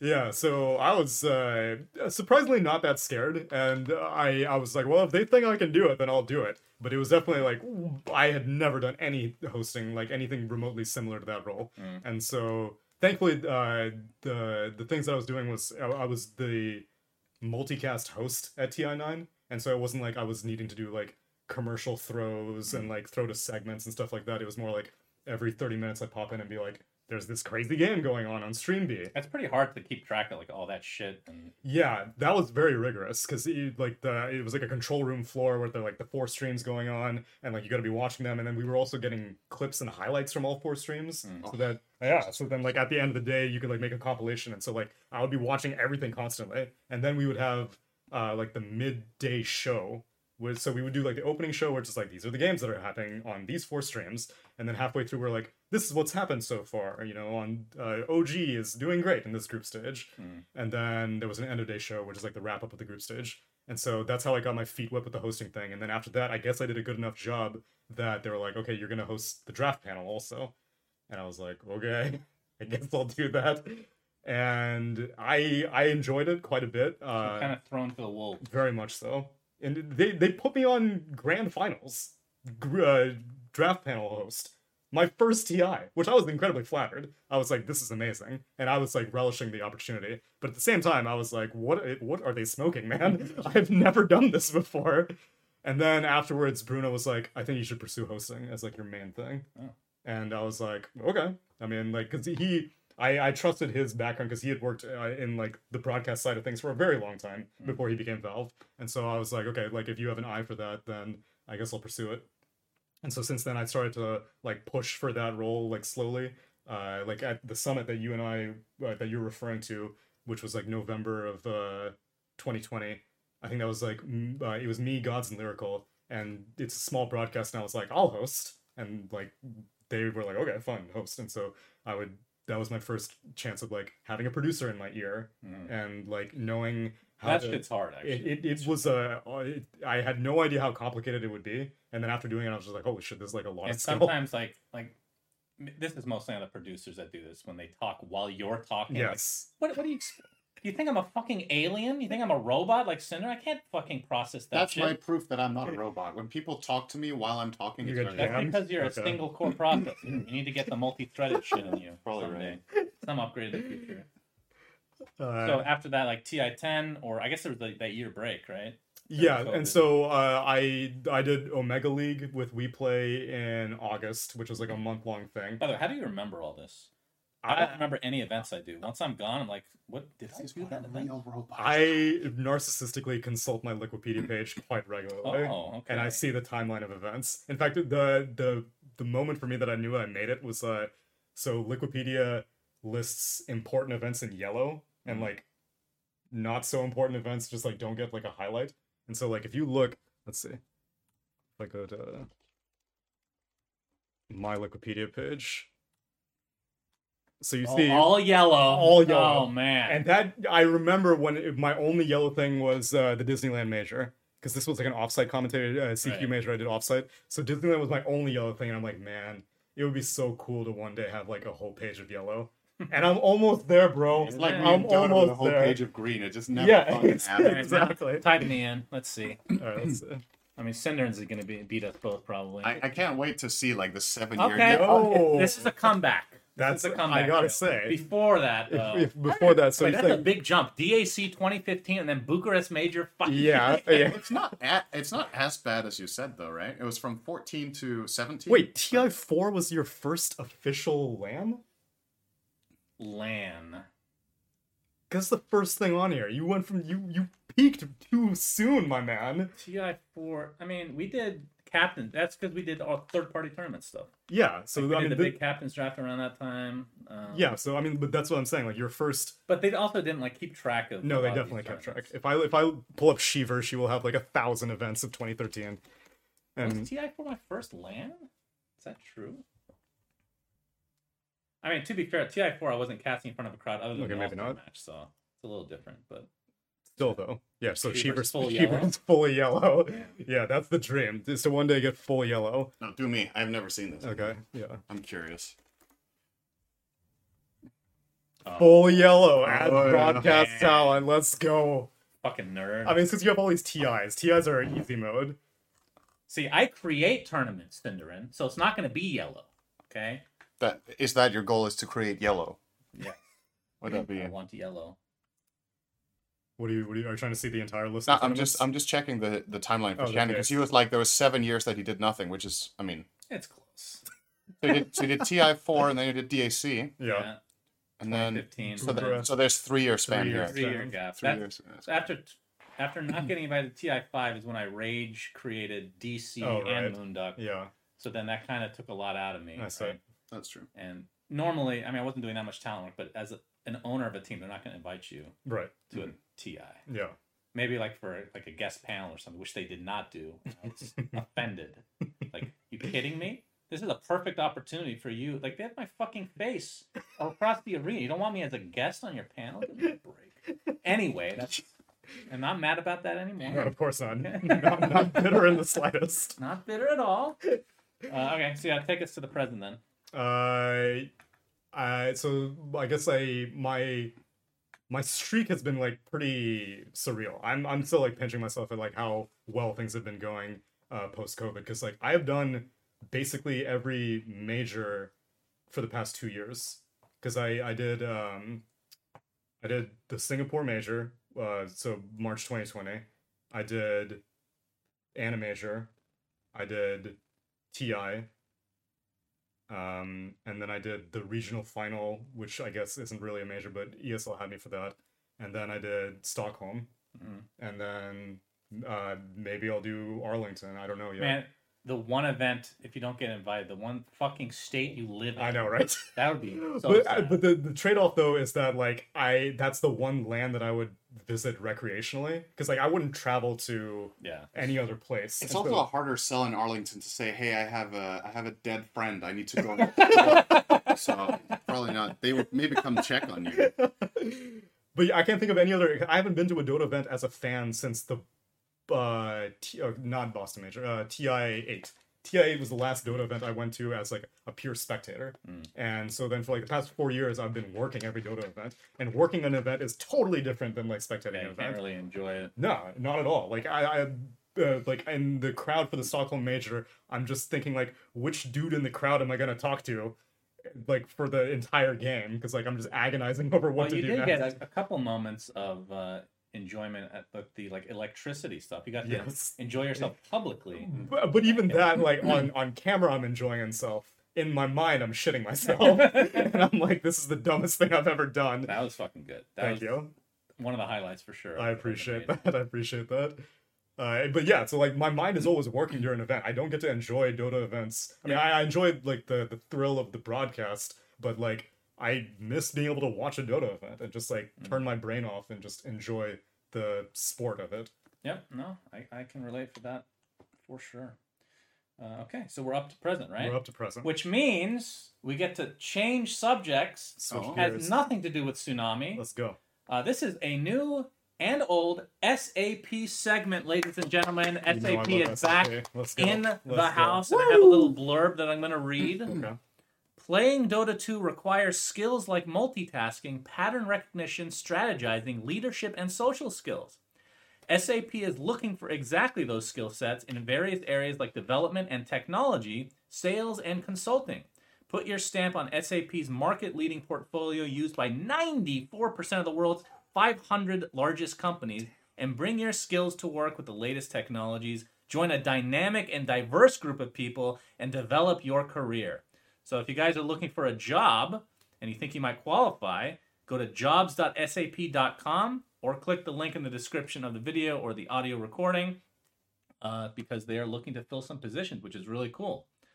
Uh, and it's quite it's quite the array as well. Yes. It- it's not just like okay, computer science background or programming. Yeah. It is various things. So if you're far into your education and you think working with a company like that could be interesting, check it out. And It's very possible that whatever you're majoring in would align with what they're looking for because it's a lot of different positions. So I so cool. I I had done uh, my my most recent YouTube pursuit. I was working with Team Liquid on SAP sponsored videos. Check out the Tsunami Coincidence. Show. coincidence. that you're here. Coincidence, pure RNG. Uh, and I didn't realize. Actually, coincidence. I, Yeah, it was actually. actually coincidence. I didn't realize that their goal was to, like to attract people to work for them. I thought they were just doing it because they like wanted to flex their stats and be like, look how many numbers we have. Both. Both, I suppose. But they were like, yeah, we want to like get young people interested in like what must be like a perceptually a Mhm. very stodgy, statistical, boring company, and like we actually do cool stuff. So, what we usually do, which we're going to now, is ask each other questions using their tool that we've looked up beforehand. Okay. And out of the 16 episodes that they sponsored in the last year, Sinner has gotten zero correct, And you've got one. and I've gotten one. Impressive. And we always give each other multiple choice with four options. So if you just randomly chose every time, you would do way better than us. Honestly, That's right. a statistical Yeah, anomaly. We have So- been awful. What we'll really. do for this, so we really need help. we will involve Tsunami. I'm just going to ask the question to syndereN, and you both can give your answer. We both guess. Okay. Let me see who's better. Okay. So, in the most recent patch, and by the way, all my questions are shard or ags related, of. Literally every single one. Yeah. Okay. In the most recent patch for ticketed games, which of the following heroes has the most shards purchased? Now, the list I'm going to give you is actually towards the bottom of the list. So Okay. it's some of the worst. Mhm. But which one of these Got it. has bought the most? Okay. Troll Warlord, hmm Spectre, Elder Titan, or Meepo? Do you want to go first or do I go first? Uh, I'm gonna say, is it percentage or raw number? Raw purch- number. Raw number. Yes. Ooh. Can I look up what these shards do? So, so Spectre's the dispersion one. Every Yeah. 300 damage you put out a Dispersion throws dagger. a dagger. Yeah. Uh, ET is the spell immunity when you get the spirit back, right? That's the ag, isn't it? I thought the Ags is the. The shard is you teleport to the Oh, Shard is right. Teleport Shard is and teleport. stomping. Yeah. Axe, Troll is Rampage, which Troll we've is talked about many rampage. times. Yeah. And Meepo, is that That's the you toss your other meepo. And- yeah, yeah. This is purchased, right? Yeah, it's yeah, not, not, picked up by. Rosh. Okay. Yeah. That makes a big difference. Correct. Okay, I'm gonna guess first then. I'll guess Elder Titan. Okay. Uh, I will guess Troll Warlord. Okay, both incorrect. Well, yes, good. You The- fit right in. the correct answer Come was on, Neil. Good job. Meepo. Oh, So Troll, Spectre, and ET all have eight purchases. Meepo has nine. oh shit. I did leave out the bottom, which Mhm. is Tinker, who only had five. Yeah, Okay. because Tinker's not getting played at all. Yeah. So That that, I makes thought that was a, be a little bit too easy Okay, guys. So. Okay, so time for my question. I actually have a bonus question, so I'll do two today because Of we have a guest. That's not enough, of course. I never have a bonus. Of course. Yeah. I'm but honored. We'll do one more. Okay, so Fly's back on EG, Yeah. and you guys know he has played a lot of games. Yes. But which of the following records is he ranked the lowest on for himself? What is his worst record? Okay. Is it average, uh, just compared to the field? Like what in the rankings, where you could be number one for best? Oh, He's yeah. very far down on on one of the, or in on many, as many players are. Mhm. Okay. What is his worst one? Is it average kill participation? Is it average gold earned not from kills per minute? Mm-hmm. Is it average creep damage per minute? Or is it average neutral kills per minute? So kill participation, gold earned not from kills per minute, creep damage per minute, or neutral kills per minute. Okay. I'm gonna say creep damage per minute. I think a couple of them are red herrings. I'm gonna go with the second one, which was what again? Gold earned not from kills. Yes. Okay. You are both incorrect. Very good.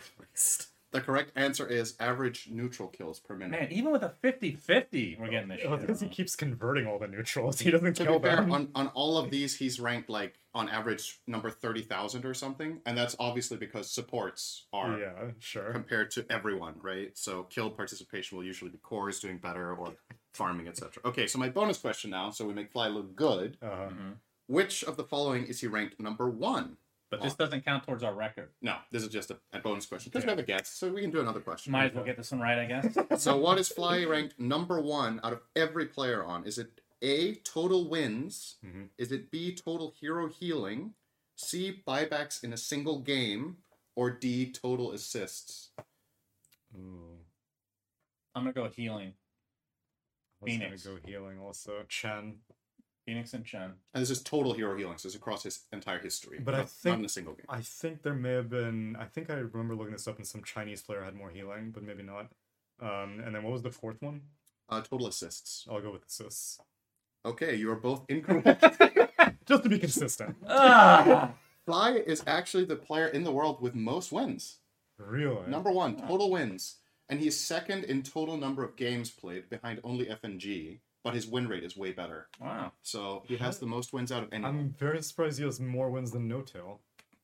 I because their career lengths have been like very similar, and I would- N0tail did take a year off though.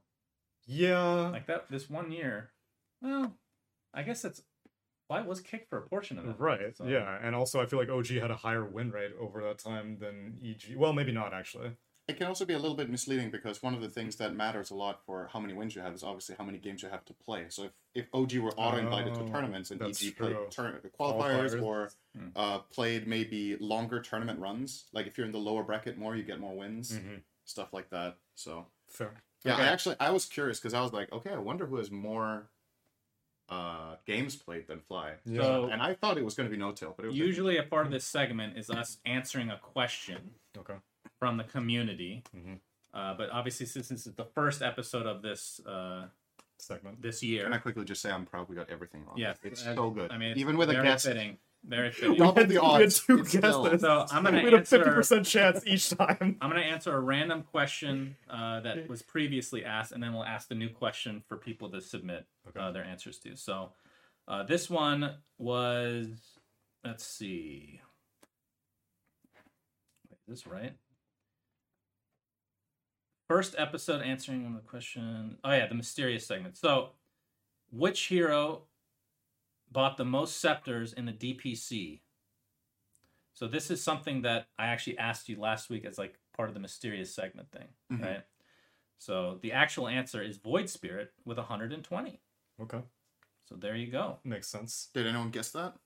No, that was well, no. Oh. Th- This is why because we didn't really ask the community. This That's one true. Okay, is for the understood. community. Okay. So the shout out goes to Bree Reynolds, which their question is actually rephrased a bit uh, because theirs was impossible. Oh. Uh, Okay, Shout I'll out to actually- so their question was this one might be tough, which it is what five heroes, when played together on the same team, have the highest win rate? That's pretty much impossible. Oh, okay. Come on. So on. it's been rephrased a bit to how many times has the most played lineup been played?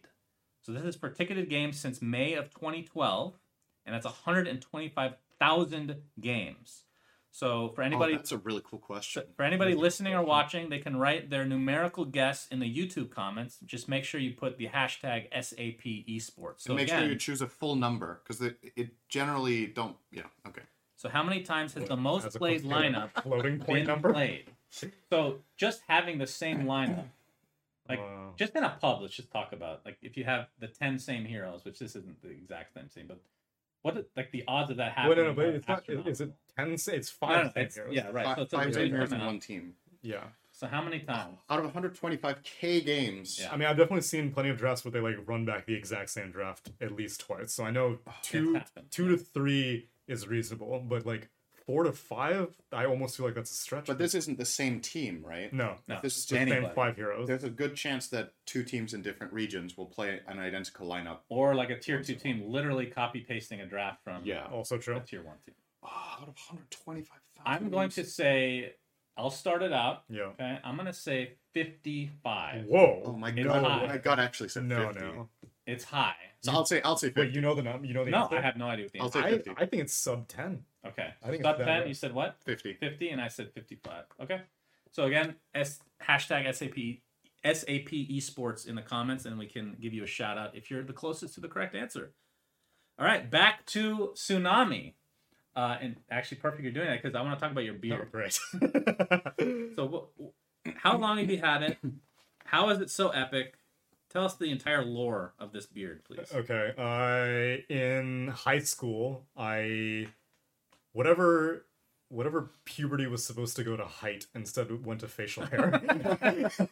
so. I I I I spec'd a little too high in uh, that and and I guess with voice, and those would be my two things. Mm-hmm. Uh, I had like a yeah, it's it.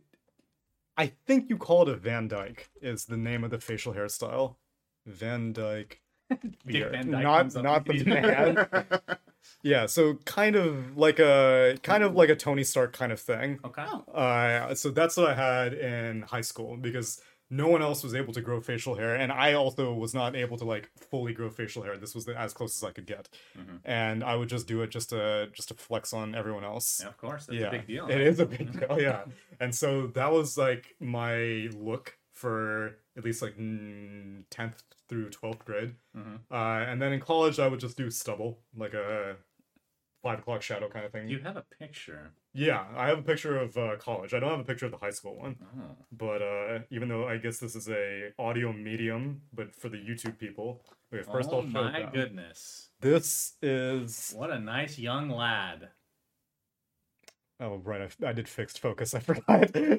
well, That's It doesn't even look like that you. doesn't even look like you. it looks like me. Look, look at the eyebrows. The eyebrows. So when you give your ID, like What a Chad. your I know. license, I was in much better shape back then. Also, like when you give your my license, my license is now a modern picture. Okay. Yeah. But like, would you get stopped before you changed, updated it? Because mine is from twenty when I turned twenty one. Uh-huh. Because you can have it until you're sixty five. Chat saying fake ID. Okay, f- I mean, okay, so you can you can look up uh look up be the better support on YouTube, and at the end of the video, Man, that's crazy. at the end of be the better support, Might have fallen. I know, right?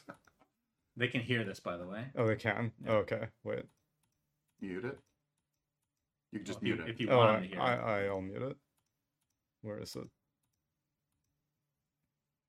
There you go. Oh wow! Yeah, Well, you put yourself in the video there. I'm in the video. Yes. This Wow! was, this was the beginning of me embracing internet life and like not having a It separation. is crazy how different It, you look. it actually is crazy. Like, yeah, I, I I know for like you say like okay if you people get a beard you can't really recognize them. This is literally dude. I'm pretty know- good at recognizing. I know my think beard is not I would have not thought Flip this. the the nose up.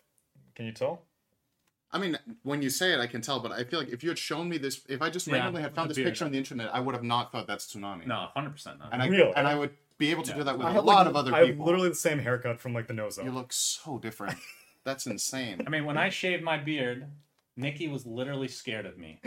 literally scared of me. I do love the videos of whenever uh, dads shave and then they look at their babies and their babies just start crying because Yeah. they don't recognize them anymore.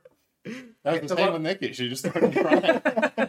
So what? What's the? Why did you grow it out so much? Like, Uh, there, yeah, it- I, I have the specific. No Shave. November it was a no shave November. So Okay. uh, let's see if this would work. It was 2016, December 2016. This was my Okay. this was my no shave a November. normal beard. I yeah. still can't recognize you. Oh come on! That this is I, can I'll, I'll paste it in the chat All right. so people can see it for reference. Uh, this was the de- December 2016, 2016. It was a no shave November, and I it was probably more than that. No, actually, th- this may be a month. I think this is a, is a month roughly. Mhm. Uh, and then people were just like, "You should keep it," and I was like, "Okay." I mean, it's less work for me, and I'm lazy. So at this point, no. At uh, for for one month, it is less work because the only thing you need to do is like trim the cheek line, and then then you just let the rest go. Um, at this point, it's probably comparable to shaving, but I don't have to do it every day. And if I wanted to be clean shaven, like on broadcast every single day, then it would probably be more work. But overall, it's probably the same as being clean shaven for like a normal person at this point. Okay.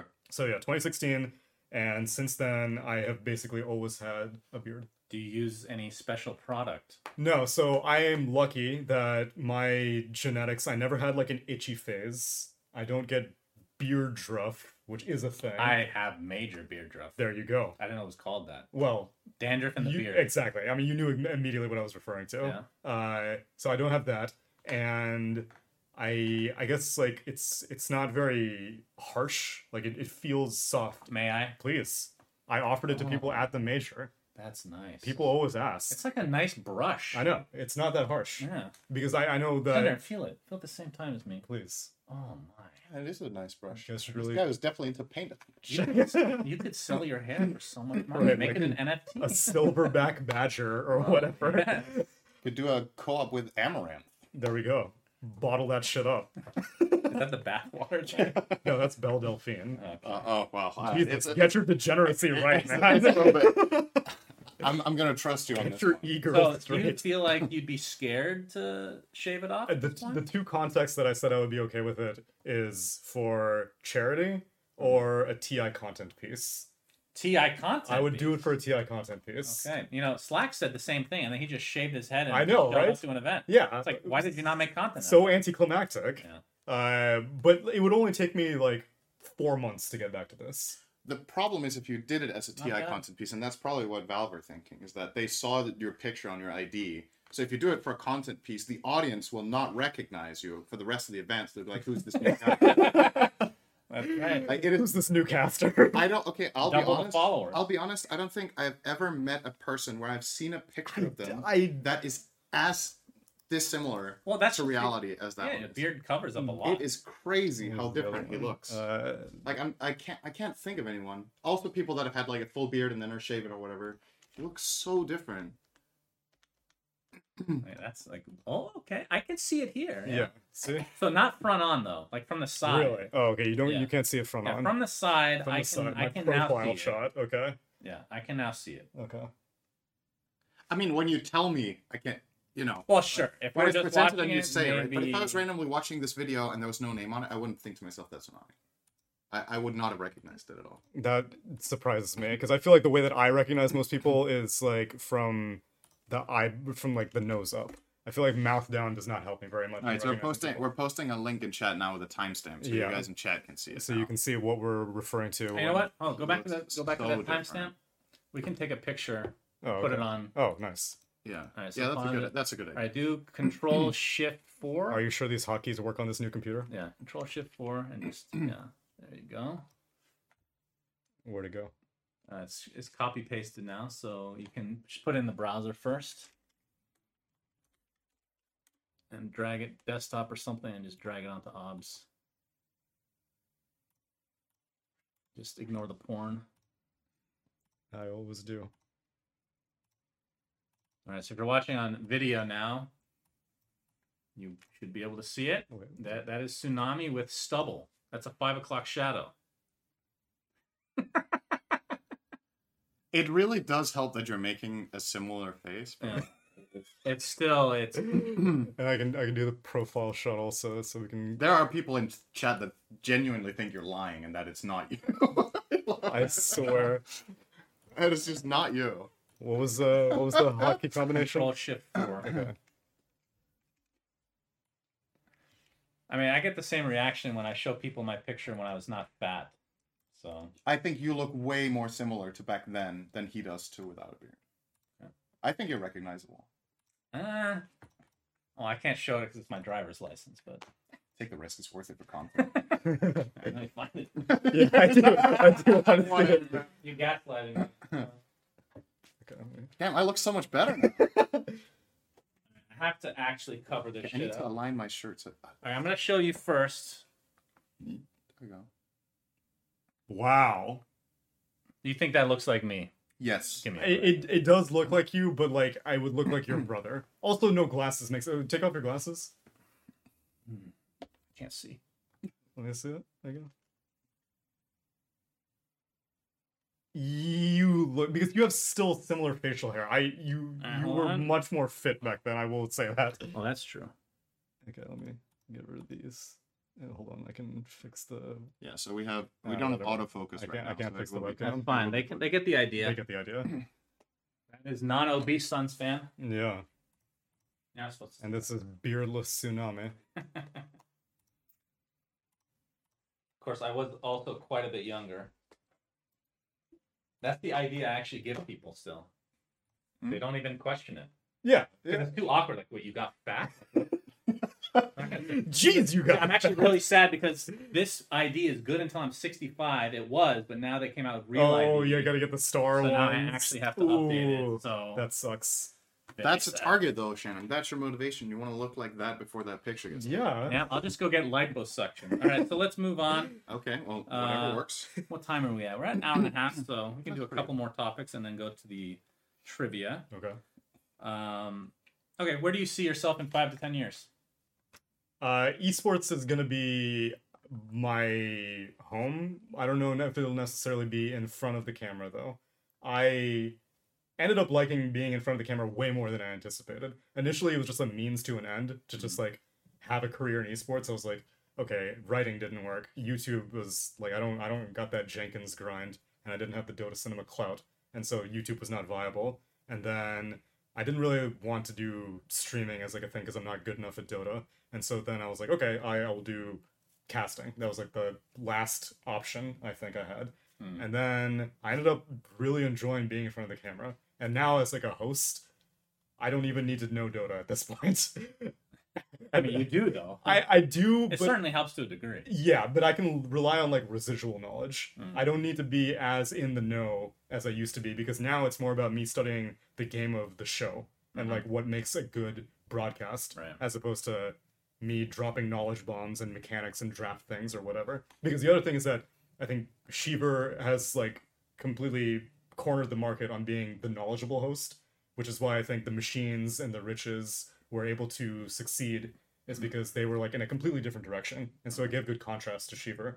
Um, and so that's why I am more aspirational towards being like doing bits and having more segments where I just like mess around with my panelists as opposed to try to get them to be as insightful as possible. Um, and so I I've I'm glad that I've fallen into the host role because I do think that if I had to stay an analyst or a co-caster, I would have burned out mm. and I would have gotten bored with Dota broadcasting.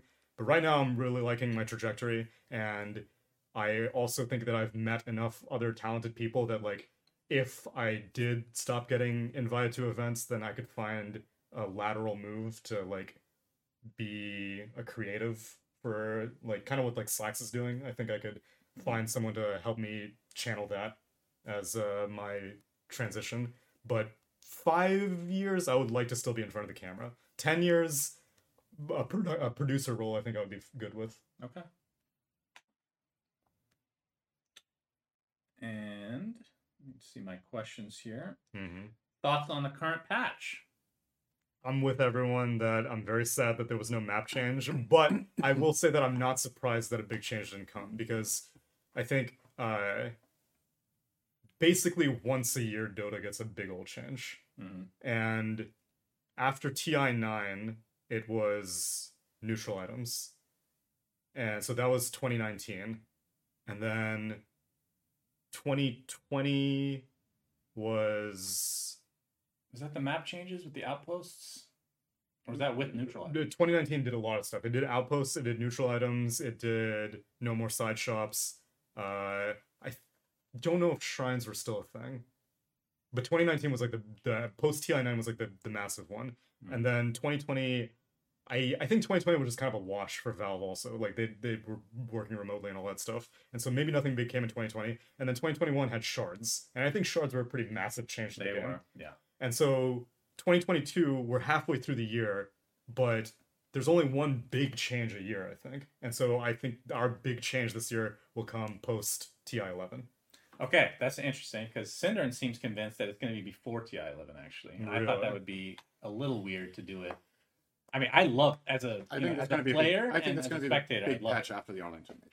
I think that that would kind of ruin the integrity of the DPC, though, Exactly. because all these teams. We had we had this We did, discussion, Yeah. And I feel like historically Dota has kind of always been an adaptation game.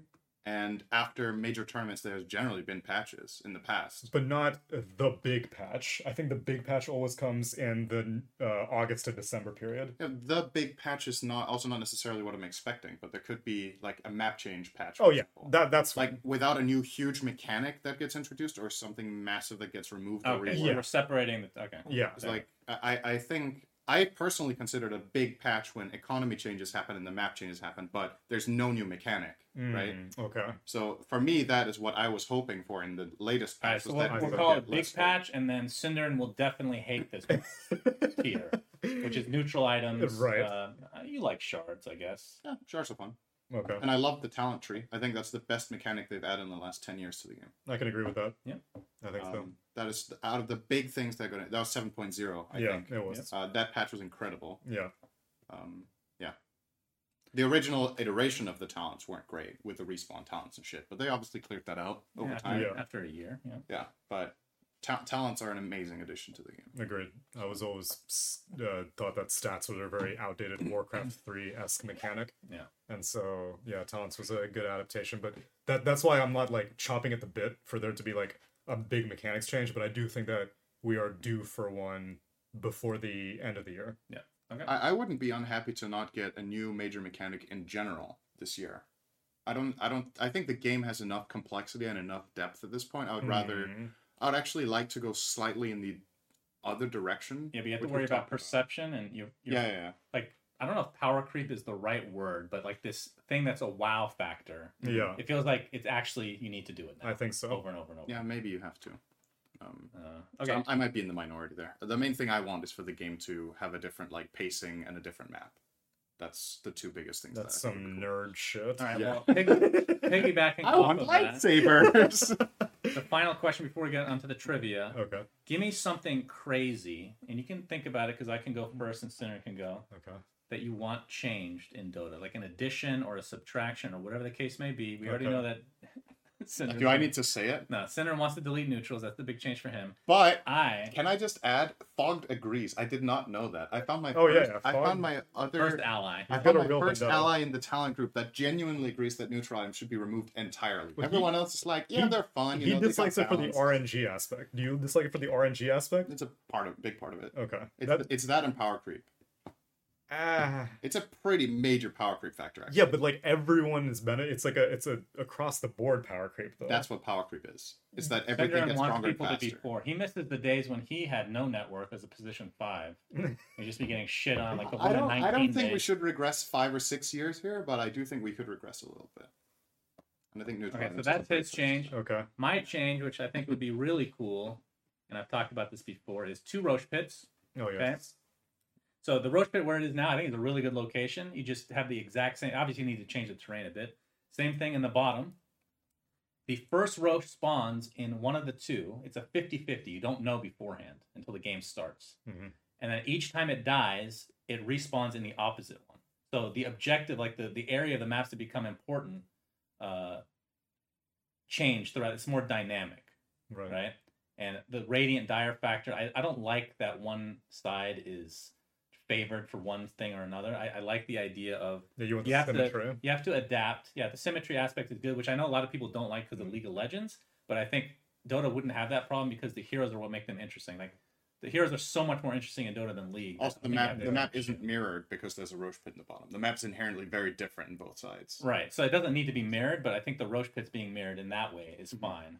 Mm-hmm. Do you- Uh, and I so I think, just think- having to adapt on the fly, like how you like what objectives you take or what part of the maps you want to actually hold at certain points in the game. Mhm. I think that makes it like way more interesting. Where it is now, it's like second Rosh you win, and Dire has the advantage. Like, or the team that's winning has the advantage. Whereas if the team has the advantage, but the Rosh is on the opposite side of the map, where they, maybe they don't have as much control, that could be really good for the game. I think. It- It makes it more difficult. You need to spread your resources. You need to be less. Or, or well, that's if it's random. That was my thinking. Was that if you don't know where it respawns, Right. you need to cover the area more widely, and you need to hedge your bets about how you ward and stuff, which I think would be interesting. But also, also a little bit of maybe two RNG uh, to just have a random spawn. What do you think about so something a lot of people have been asking for is a secondary objective instead? So what League has, they have like they have their version of Roshan, and then they have a dragon that Yeah. spawns every Is whatever. it like a buff or something? it's the buff. it, it ramps up your team or whatever. Do you do you think that would be more or less interesting than Roshan Less. being mirrored? Okay. Mainly because they did it, HoN did it, and it's like Oh, it's, HoN had that too. it's it's even more win more because Yeah. Uh, I mean, I, when when you say it's RNG, what does that mean? The only RNG part is where the first Rosh spawns. No, I was thinking if the following Roshans were random, which No. of the two? I think it would always alternate to the opposite one. Do you think that's more or less interesting than if it were random? Because you're saying the point of having it alternate is that you need to control different areas I mean, of the map. But what if you didn't know which one? Yeah. Then you need to control the whole I map. mean, I'd, I'd be into that too, I guess. But- yeah.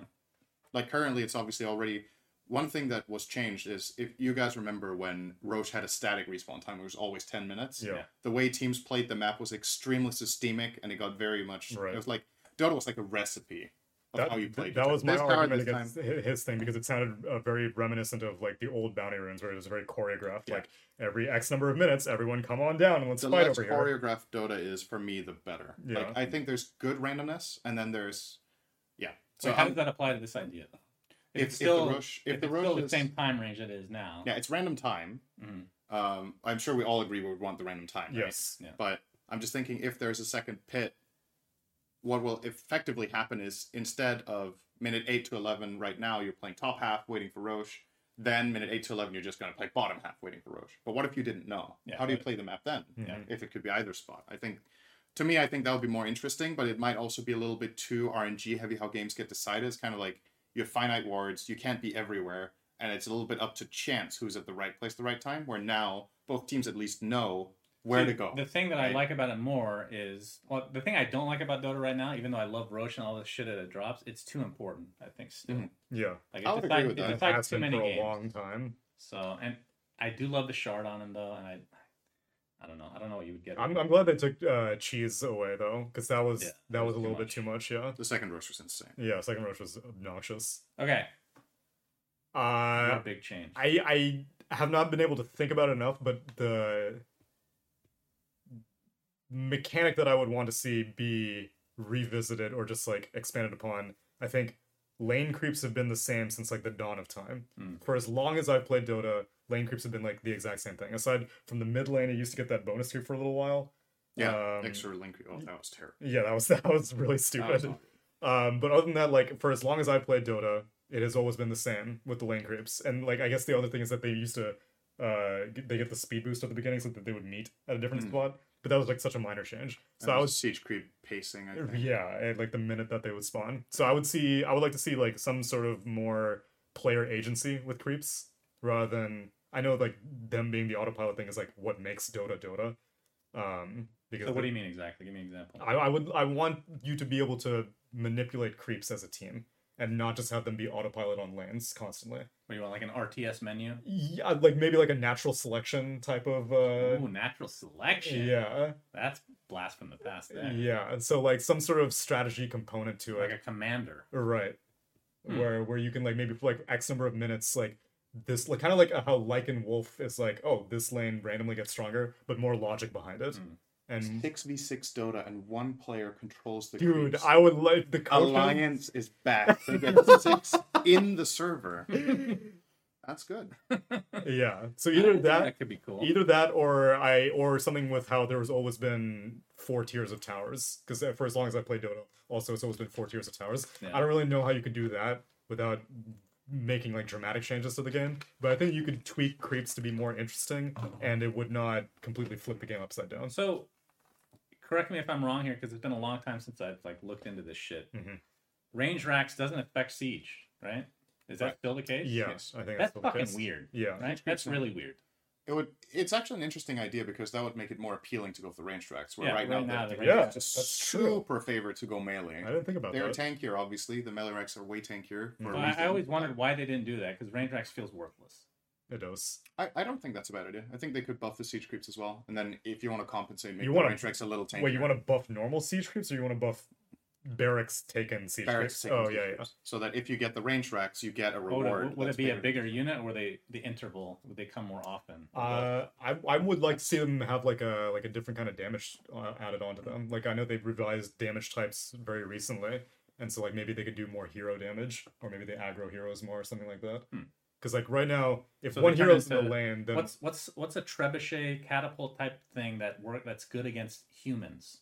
I, fire its oil. there's there's one that oil. can't you shoot like a like a crossbow bolt or kind of thing. Oh yeah, I there don't is know a what- cosmetic that's a. Oh wait, maybe that's HoN. Yeah, the crossbow thing. Yeah. that's true. I don't know what that. right? No, No, trebuchet trebuchet is like is, a uh, Wait, what's it called? counterweight. Oh, ballista. It's, It's called, called a a ballista. ballista, Yeah, right? yeah, yeah. Yeah, they removed that neutralizer. They The did name remove is that. They not- can make it a the creep. name is not in use, so you can have that. That's good. I like it. Yeah. Okay. All right, let's go to our trivia. Let's go to the trivia.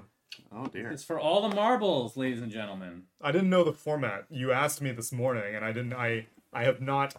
Uh, I'm not. I'm not a big podcast consumer, That's okay. and You so hate our podcast, Anderson. I hate all podcasts. So the the thing that equally the, opportunity. the questions that you sent me were good, but you're gonna need to think on the fly, multiple choice for the ones that are. Really Oh, interesting. Okay, fine. So- Ideally, you give four choices per question. You can just take a minute and just think about it. So, So, it's organic and doesn't First seem- question is for syndereN though. Tsunami sent this. Okay. What is Tsunami's most prized Dota cosmetic? Oh yeah. So hopefully you can come up with four. And, and for, Take, take your time. for this one, I will uh, I also exclude any TI cosmetics because like So no crimson. no crimsons and like That's my gonna my signatures or anything like that. Like I, uh, What does prized mean? Is it the most valued or the one that you assign most value? ooh, good question. Wh- which one would you rather him answer? Whatever you find more interesting. Mm, Sentimental value is more fun, right? okay, let's go sentimental value. Okay. So four options. And maybe that's harder to come up with for you though. But, I can come up with a story. okay. All right. So what do you got? Let's see. Uh,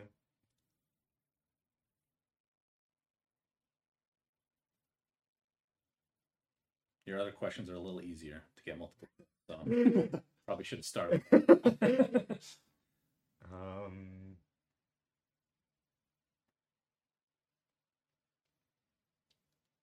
nice little break in the podcast. yeah, you know, everyone. Everyone's checking their audio. Did I did my phone run out of battery? Okay. Uh, I actually don't know the names of any of them, so I'm just describing the spell that they changed because they're immortals. Got it. Okay. Because I don't remember the the specific cosmetic. Okay. Um, the dazzle pipe of Dazun, which uh, I guess, uh, I don't remember the name. Proceeds to mention the exact name. yeah, Okay. Pipe of the Zune. Yeah, Yeah. I know that one. Yeah. uh, the keeper of the light Pegasus one, Mm-hmm. where he's riding the Pegasus. Uh, the Rubik cape that is like uh, it's like it, The, it's go- the one with the golden leaves. not the golden leaf one because that's a very popular one. Uh, the one that's like it, it curvy and like purpley. Okay. Uh, yeah. I I do you know which one I'm talking about? I think I do. You can show it. Yeah. Let's see. It's gonna show the name for it as well. Oh no. Equipment. Rubik has a lot of good. ideas. This one. Avatar of the Impossible Realm. Avatar of the Impossible Realm. The Cape of the Impossible Realm. Oh, that one. Yeah, yeah, yeah. The one that curves like. Uh, Correct. Yeah, yeah. yeah. Now I see it. Yep. Uh, that one or the Luna Shield, the golden Luna Shield that makes the Lucent Beam golden. So to to I'm, I'm gonna guess. Dazzle Pop, Pipe of Dazun, Keeper Pegasus, Rubik Cape, Luna uh, Golden Thing. I will guess the Dazzle Pipe. No, and I I regret coming up with a name for that one because I I originally I forgot that that one's not an immortal and it does not change a spell, and so halfway through saying it, I was like, oh, Oh, wait, that's shit, That it doesn't actually change that was the anything. condition for it. I forgot Yeah. I to change something. Yeah. That's the coolest item you mentioned, though. in It my is. It opinion. is Wait, a wait, very sorry, cool item. one? I don't Pipe have. Of, Pipe of the Zune for Dazzle. It's also No, pretty but what's the answer? Oh, the the answer is uh the the Luna Golden one. Okay. Okay. Because uh, the the story behind that one is my brother went to TI five, and I had not gone to a TI yet, and he I asked him to bring me one of those. Uh, they're not the Nendoroids, but it was like little Figma things or whatever, the the statues. Oh yeah. Yeah, and uh, there was like a random chance that you would get like a golden one, and it would be like slightly Oh, I different. remember this. Yeah, we got a golden vanish.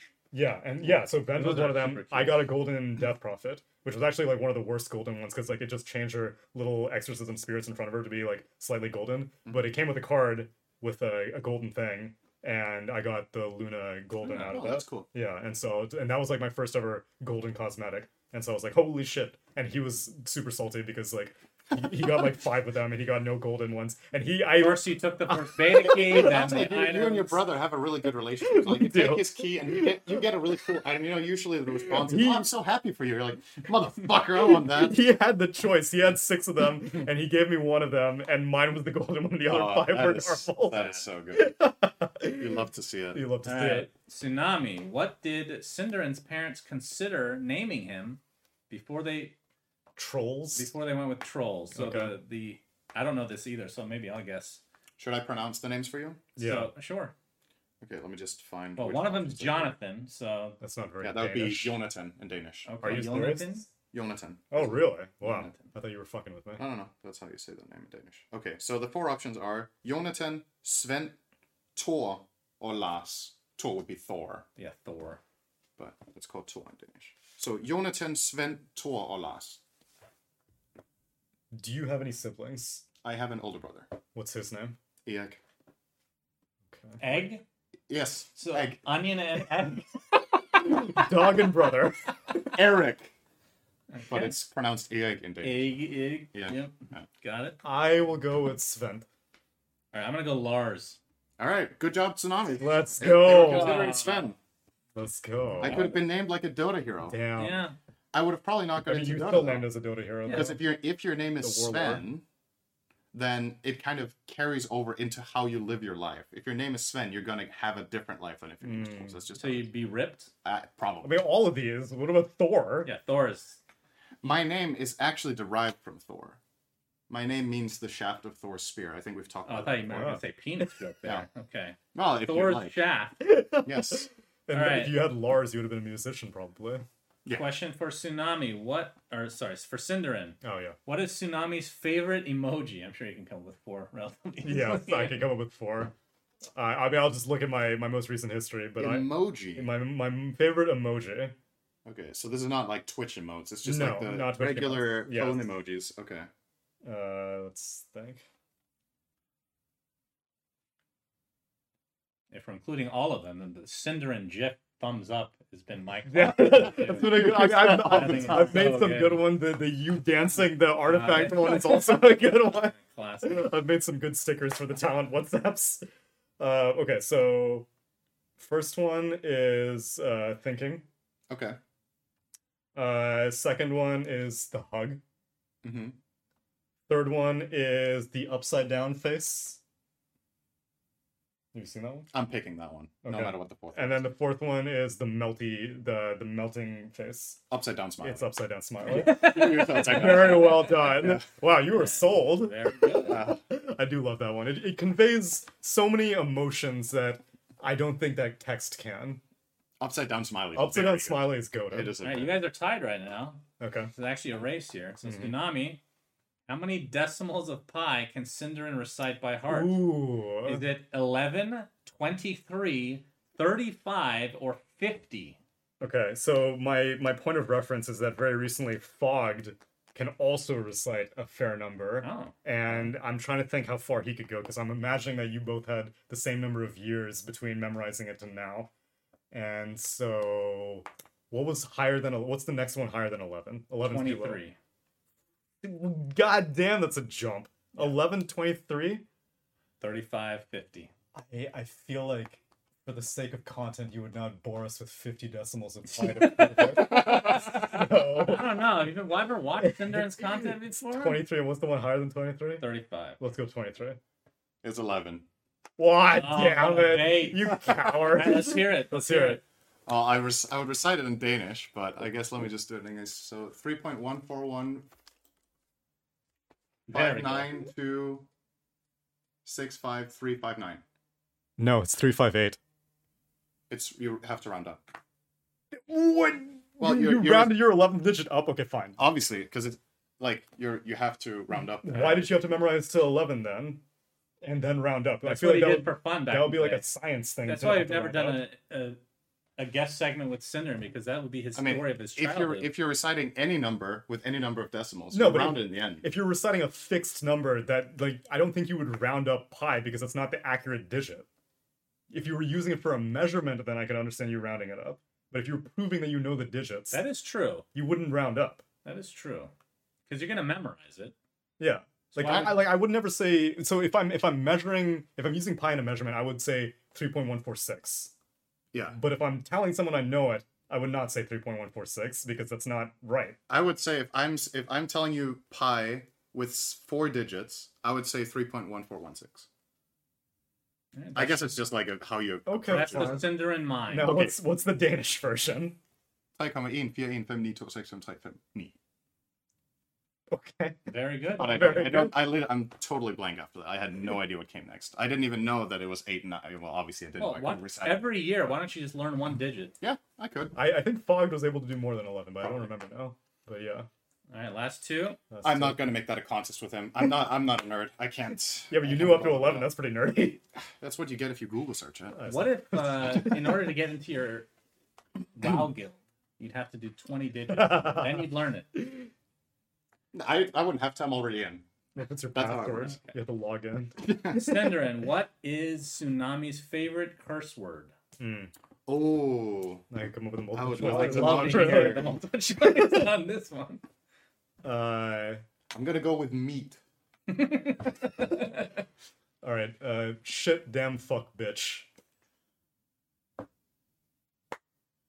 Oh, dude, that's hard. It's hard. Hmm. You do Mm. say fuck quite a lot. Mm. I'll say fuck. But who doesn't? Yeah, who It is doesn't? a great I'll, one. I'll go with it though. It's correct. Wow, syndereN's on Cinder, fire it's good. today. I do say it often. It's just so It's such. versatile. It's a very good word. It's a very good word. And I've I've truthfully I've been trying to cut down on my bitch usage recently. I I used to be a big bitch enthusiast. It feels good to say. It does. It does it's feel such it's so cathartic. yeah. But I've been I've been trying to trying to put a rein in it. Yeah. I'm sticking to fuck. If fuck ever becomes unacceptable, then I'm I'm just gonna then we're Fuck. All right, last question for Tsunami. Now, usually the last question is what is syndereN's dog's name, which you know. We've already done that. But you yes, found on that out the yesterday. broadcast. Yeah. Onion or Loy. there you There go. you go. Yeah. Nice. So instead of that, how old is Onion turning this year? Two, This three, four, year. five. Two, three, four, five. Um I'll guess this. Too. I I don't think you got him at the beginning of the pandemic. I think you got him a little bit before that. So I'm gonna say three. Yep, I would have said the same. yeah, that's correct. Let's go. Nice. That's a tie. It's a tie. Well Congratulations, done. my friend. Congratulations. We're you- equally good at this you- and equally you- bad at SAP. So very good. That's true. Do you round up ties in Europe? No, but you round up the dog's age to three. Okay, Um, very good. Actually, what do, what would you say if you're if you're if it's five days till your birthday and you had to tell someone how old you were? What do you say? Well, my I, actual age. I, is. I yeah, I don't I don't round up the age. You age. wouldn't do that. now in Iran, I think it's Iran, you start out at one year old as a one year old. Really? Yeah, which is interesting. Okay. I don't know why. I think I think it's coming for a couple of countries. Yeah. I think uh, East Asian countries also do that. All right, that brings us to the end of the episode. Tsunami, thank you so much for joining us. Where can people follow you? Because apparently I did forget to put your Twitter. No. It's the first guest episode that we have not added No. to Twitter. Yeah, there what you go. shame. Add it Add it to the- we'll do it in post. yeah, there we go. Very good. Yeah.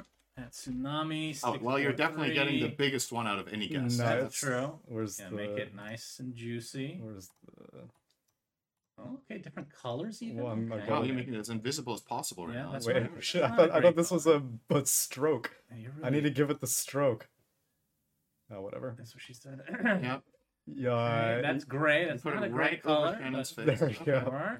all all the so All- Twitch. Be sure to follow. So, what do you have? Uh, We have a lot of audio listeners, Tsunami. You have to say it out You've loud. been- Tsunami six four three. How do you spell tsunami? T S U N A M I. Contrary to what many people in Twitch chat write, I see a lot of S And U You've been in Sweden for how long now? uh May tenth. And so you will be going back home. I will be going back home. Yes, Been a nomad. I've been an, I've been living uh, a very flexible lifestyle, but yeah, I I actually don't know what my plan is because like, are we doing tiebreakers or what? That's a great question, Tsunami. Uh, according to our flights, uh, no, but that means nobody is then. So not sure. Right. You will Uh, be stuck here forever. I Has I it been not tiring for you to? No, I, I quite Lifestyle? enjoy the lifestyle of because I have like no obligations. I have I, I don't have like I said like a dog or a cat. I don't have a girlfriend or a wife, and I don't have like any urgent need to see friends back home. Especially not your brother, as we found. out. Definitely not as lowest on the list. Uh, and so I I like living abroad. Kind of. Mm-hmm. It seems like i- if I don't do it now, I'm never gonna do it in my life. It's the only opportunity that I get. That's fair. Yeah, and so I've uh, been taking advantage of it. I what did I do? We oh we did the midsummer thing, but I want to do like other Swedish stuff. There's some tiny island apparently that's nearby that a lot of people go to on like a as like a summer destination, kind of like their Cozumel equivalent, but it's like very nearby, like an hour away. Oh shit, Fogged is in chat. Says remove neutral items. Nice. Okay, great. My man. Fogged, how many digits of pi can you re- Yeah, recite? we need Oh, to yeah, know we need to know We this need you. to Fogged. know. How Also- many numbers of how many digits? follow me at tsunami643 on on the instagrams have you seen saberlight's instagram uh justification he No. says that women will find you more desirable if you have a lot of instagram followers Oh, I thought it was the more numbers of digits of pi you knew. bigger bigger number better person Thirty to forty-five.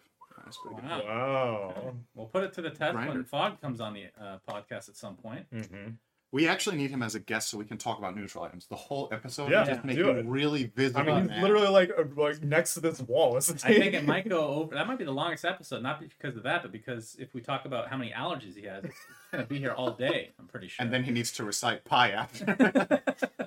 very he interesting. will, he will yeah. train in in advance note by a thousand decimals. we need to try that. All right, so tsunami, thank you so much for joining us. My Was pleasure. fun. It was fun. I look fun. forward to being at whatever events that you are a part of. If I'm ever invited to another one again after this, uh, Same. syndereN, I don't know how you feel about tsunami, but thank you for joining us too. He's a good guy. I guess thumbs up for me. So be sure Seal to approval. follow Tsunami, as he said, Tsunami643. Until next time, we're all signing out. Peace. Bye bye. Things that don't mean anything, but thanks for listening.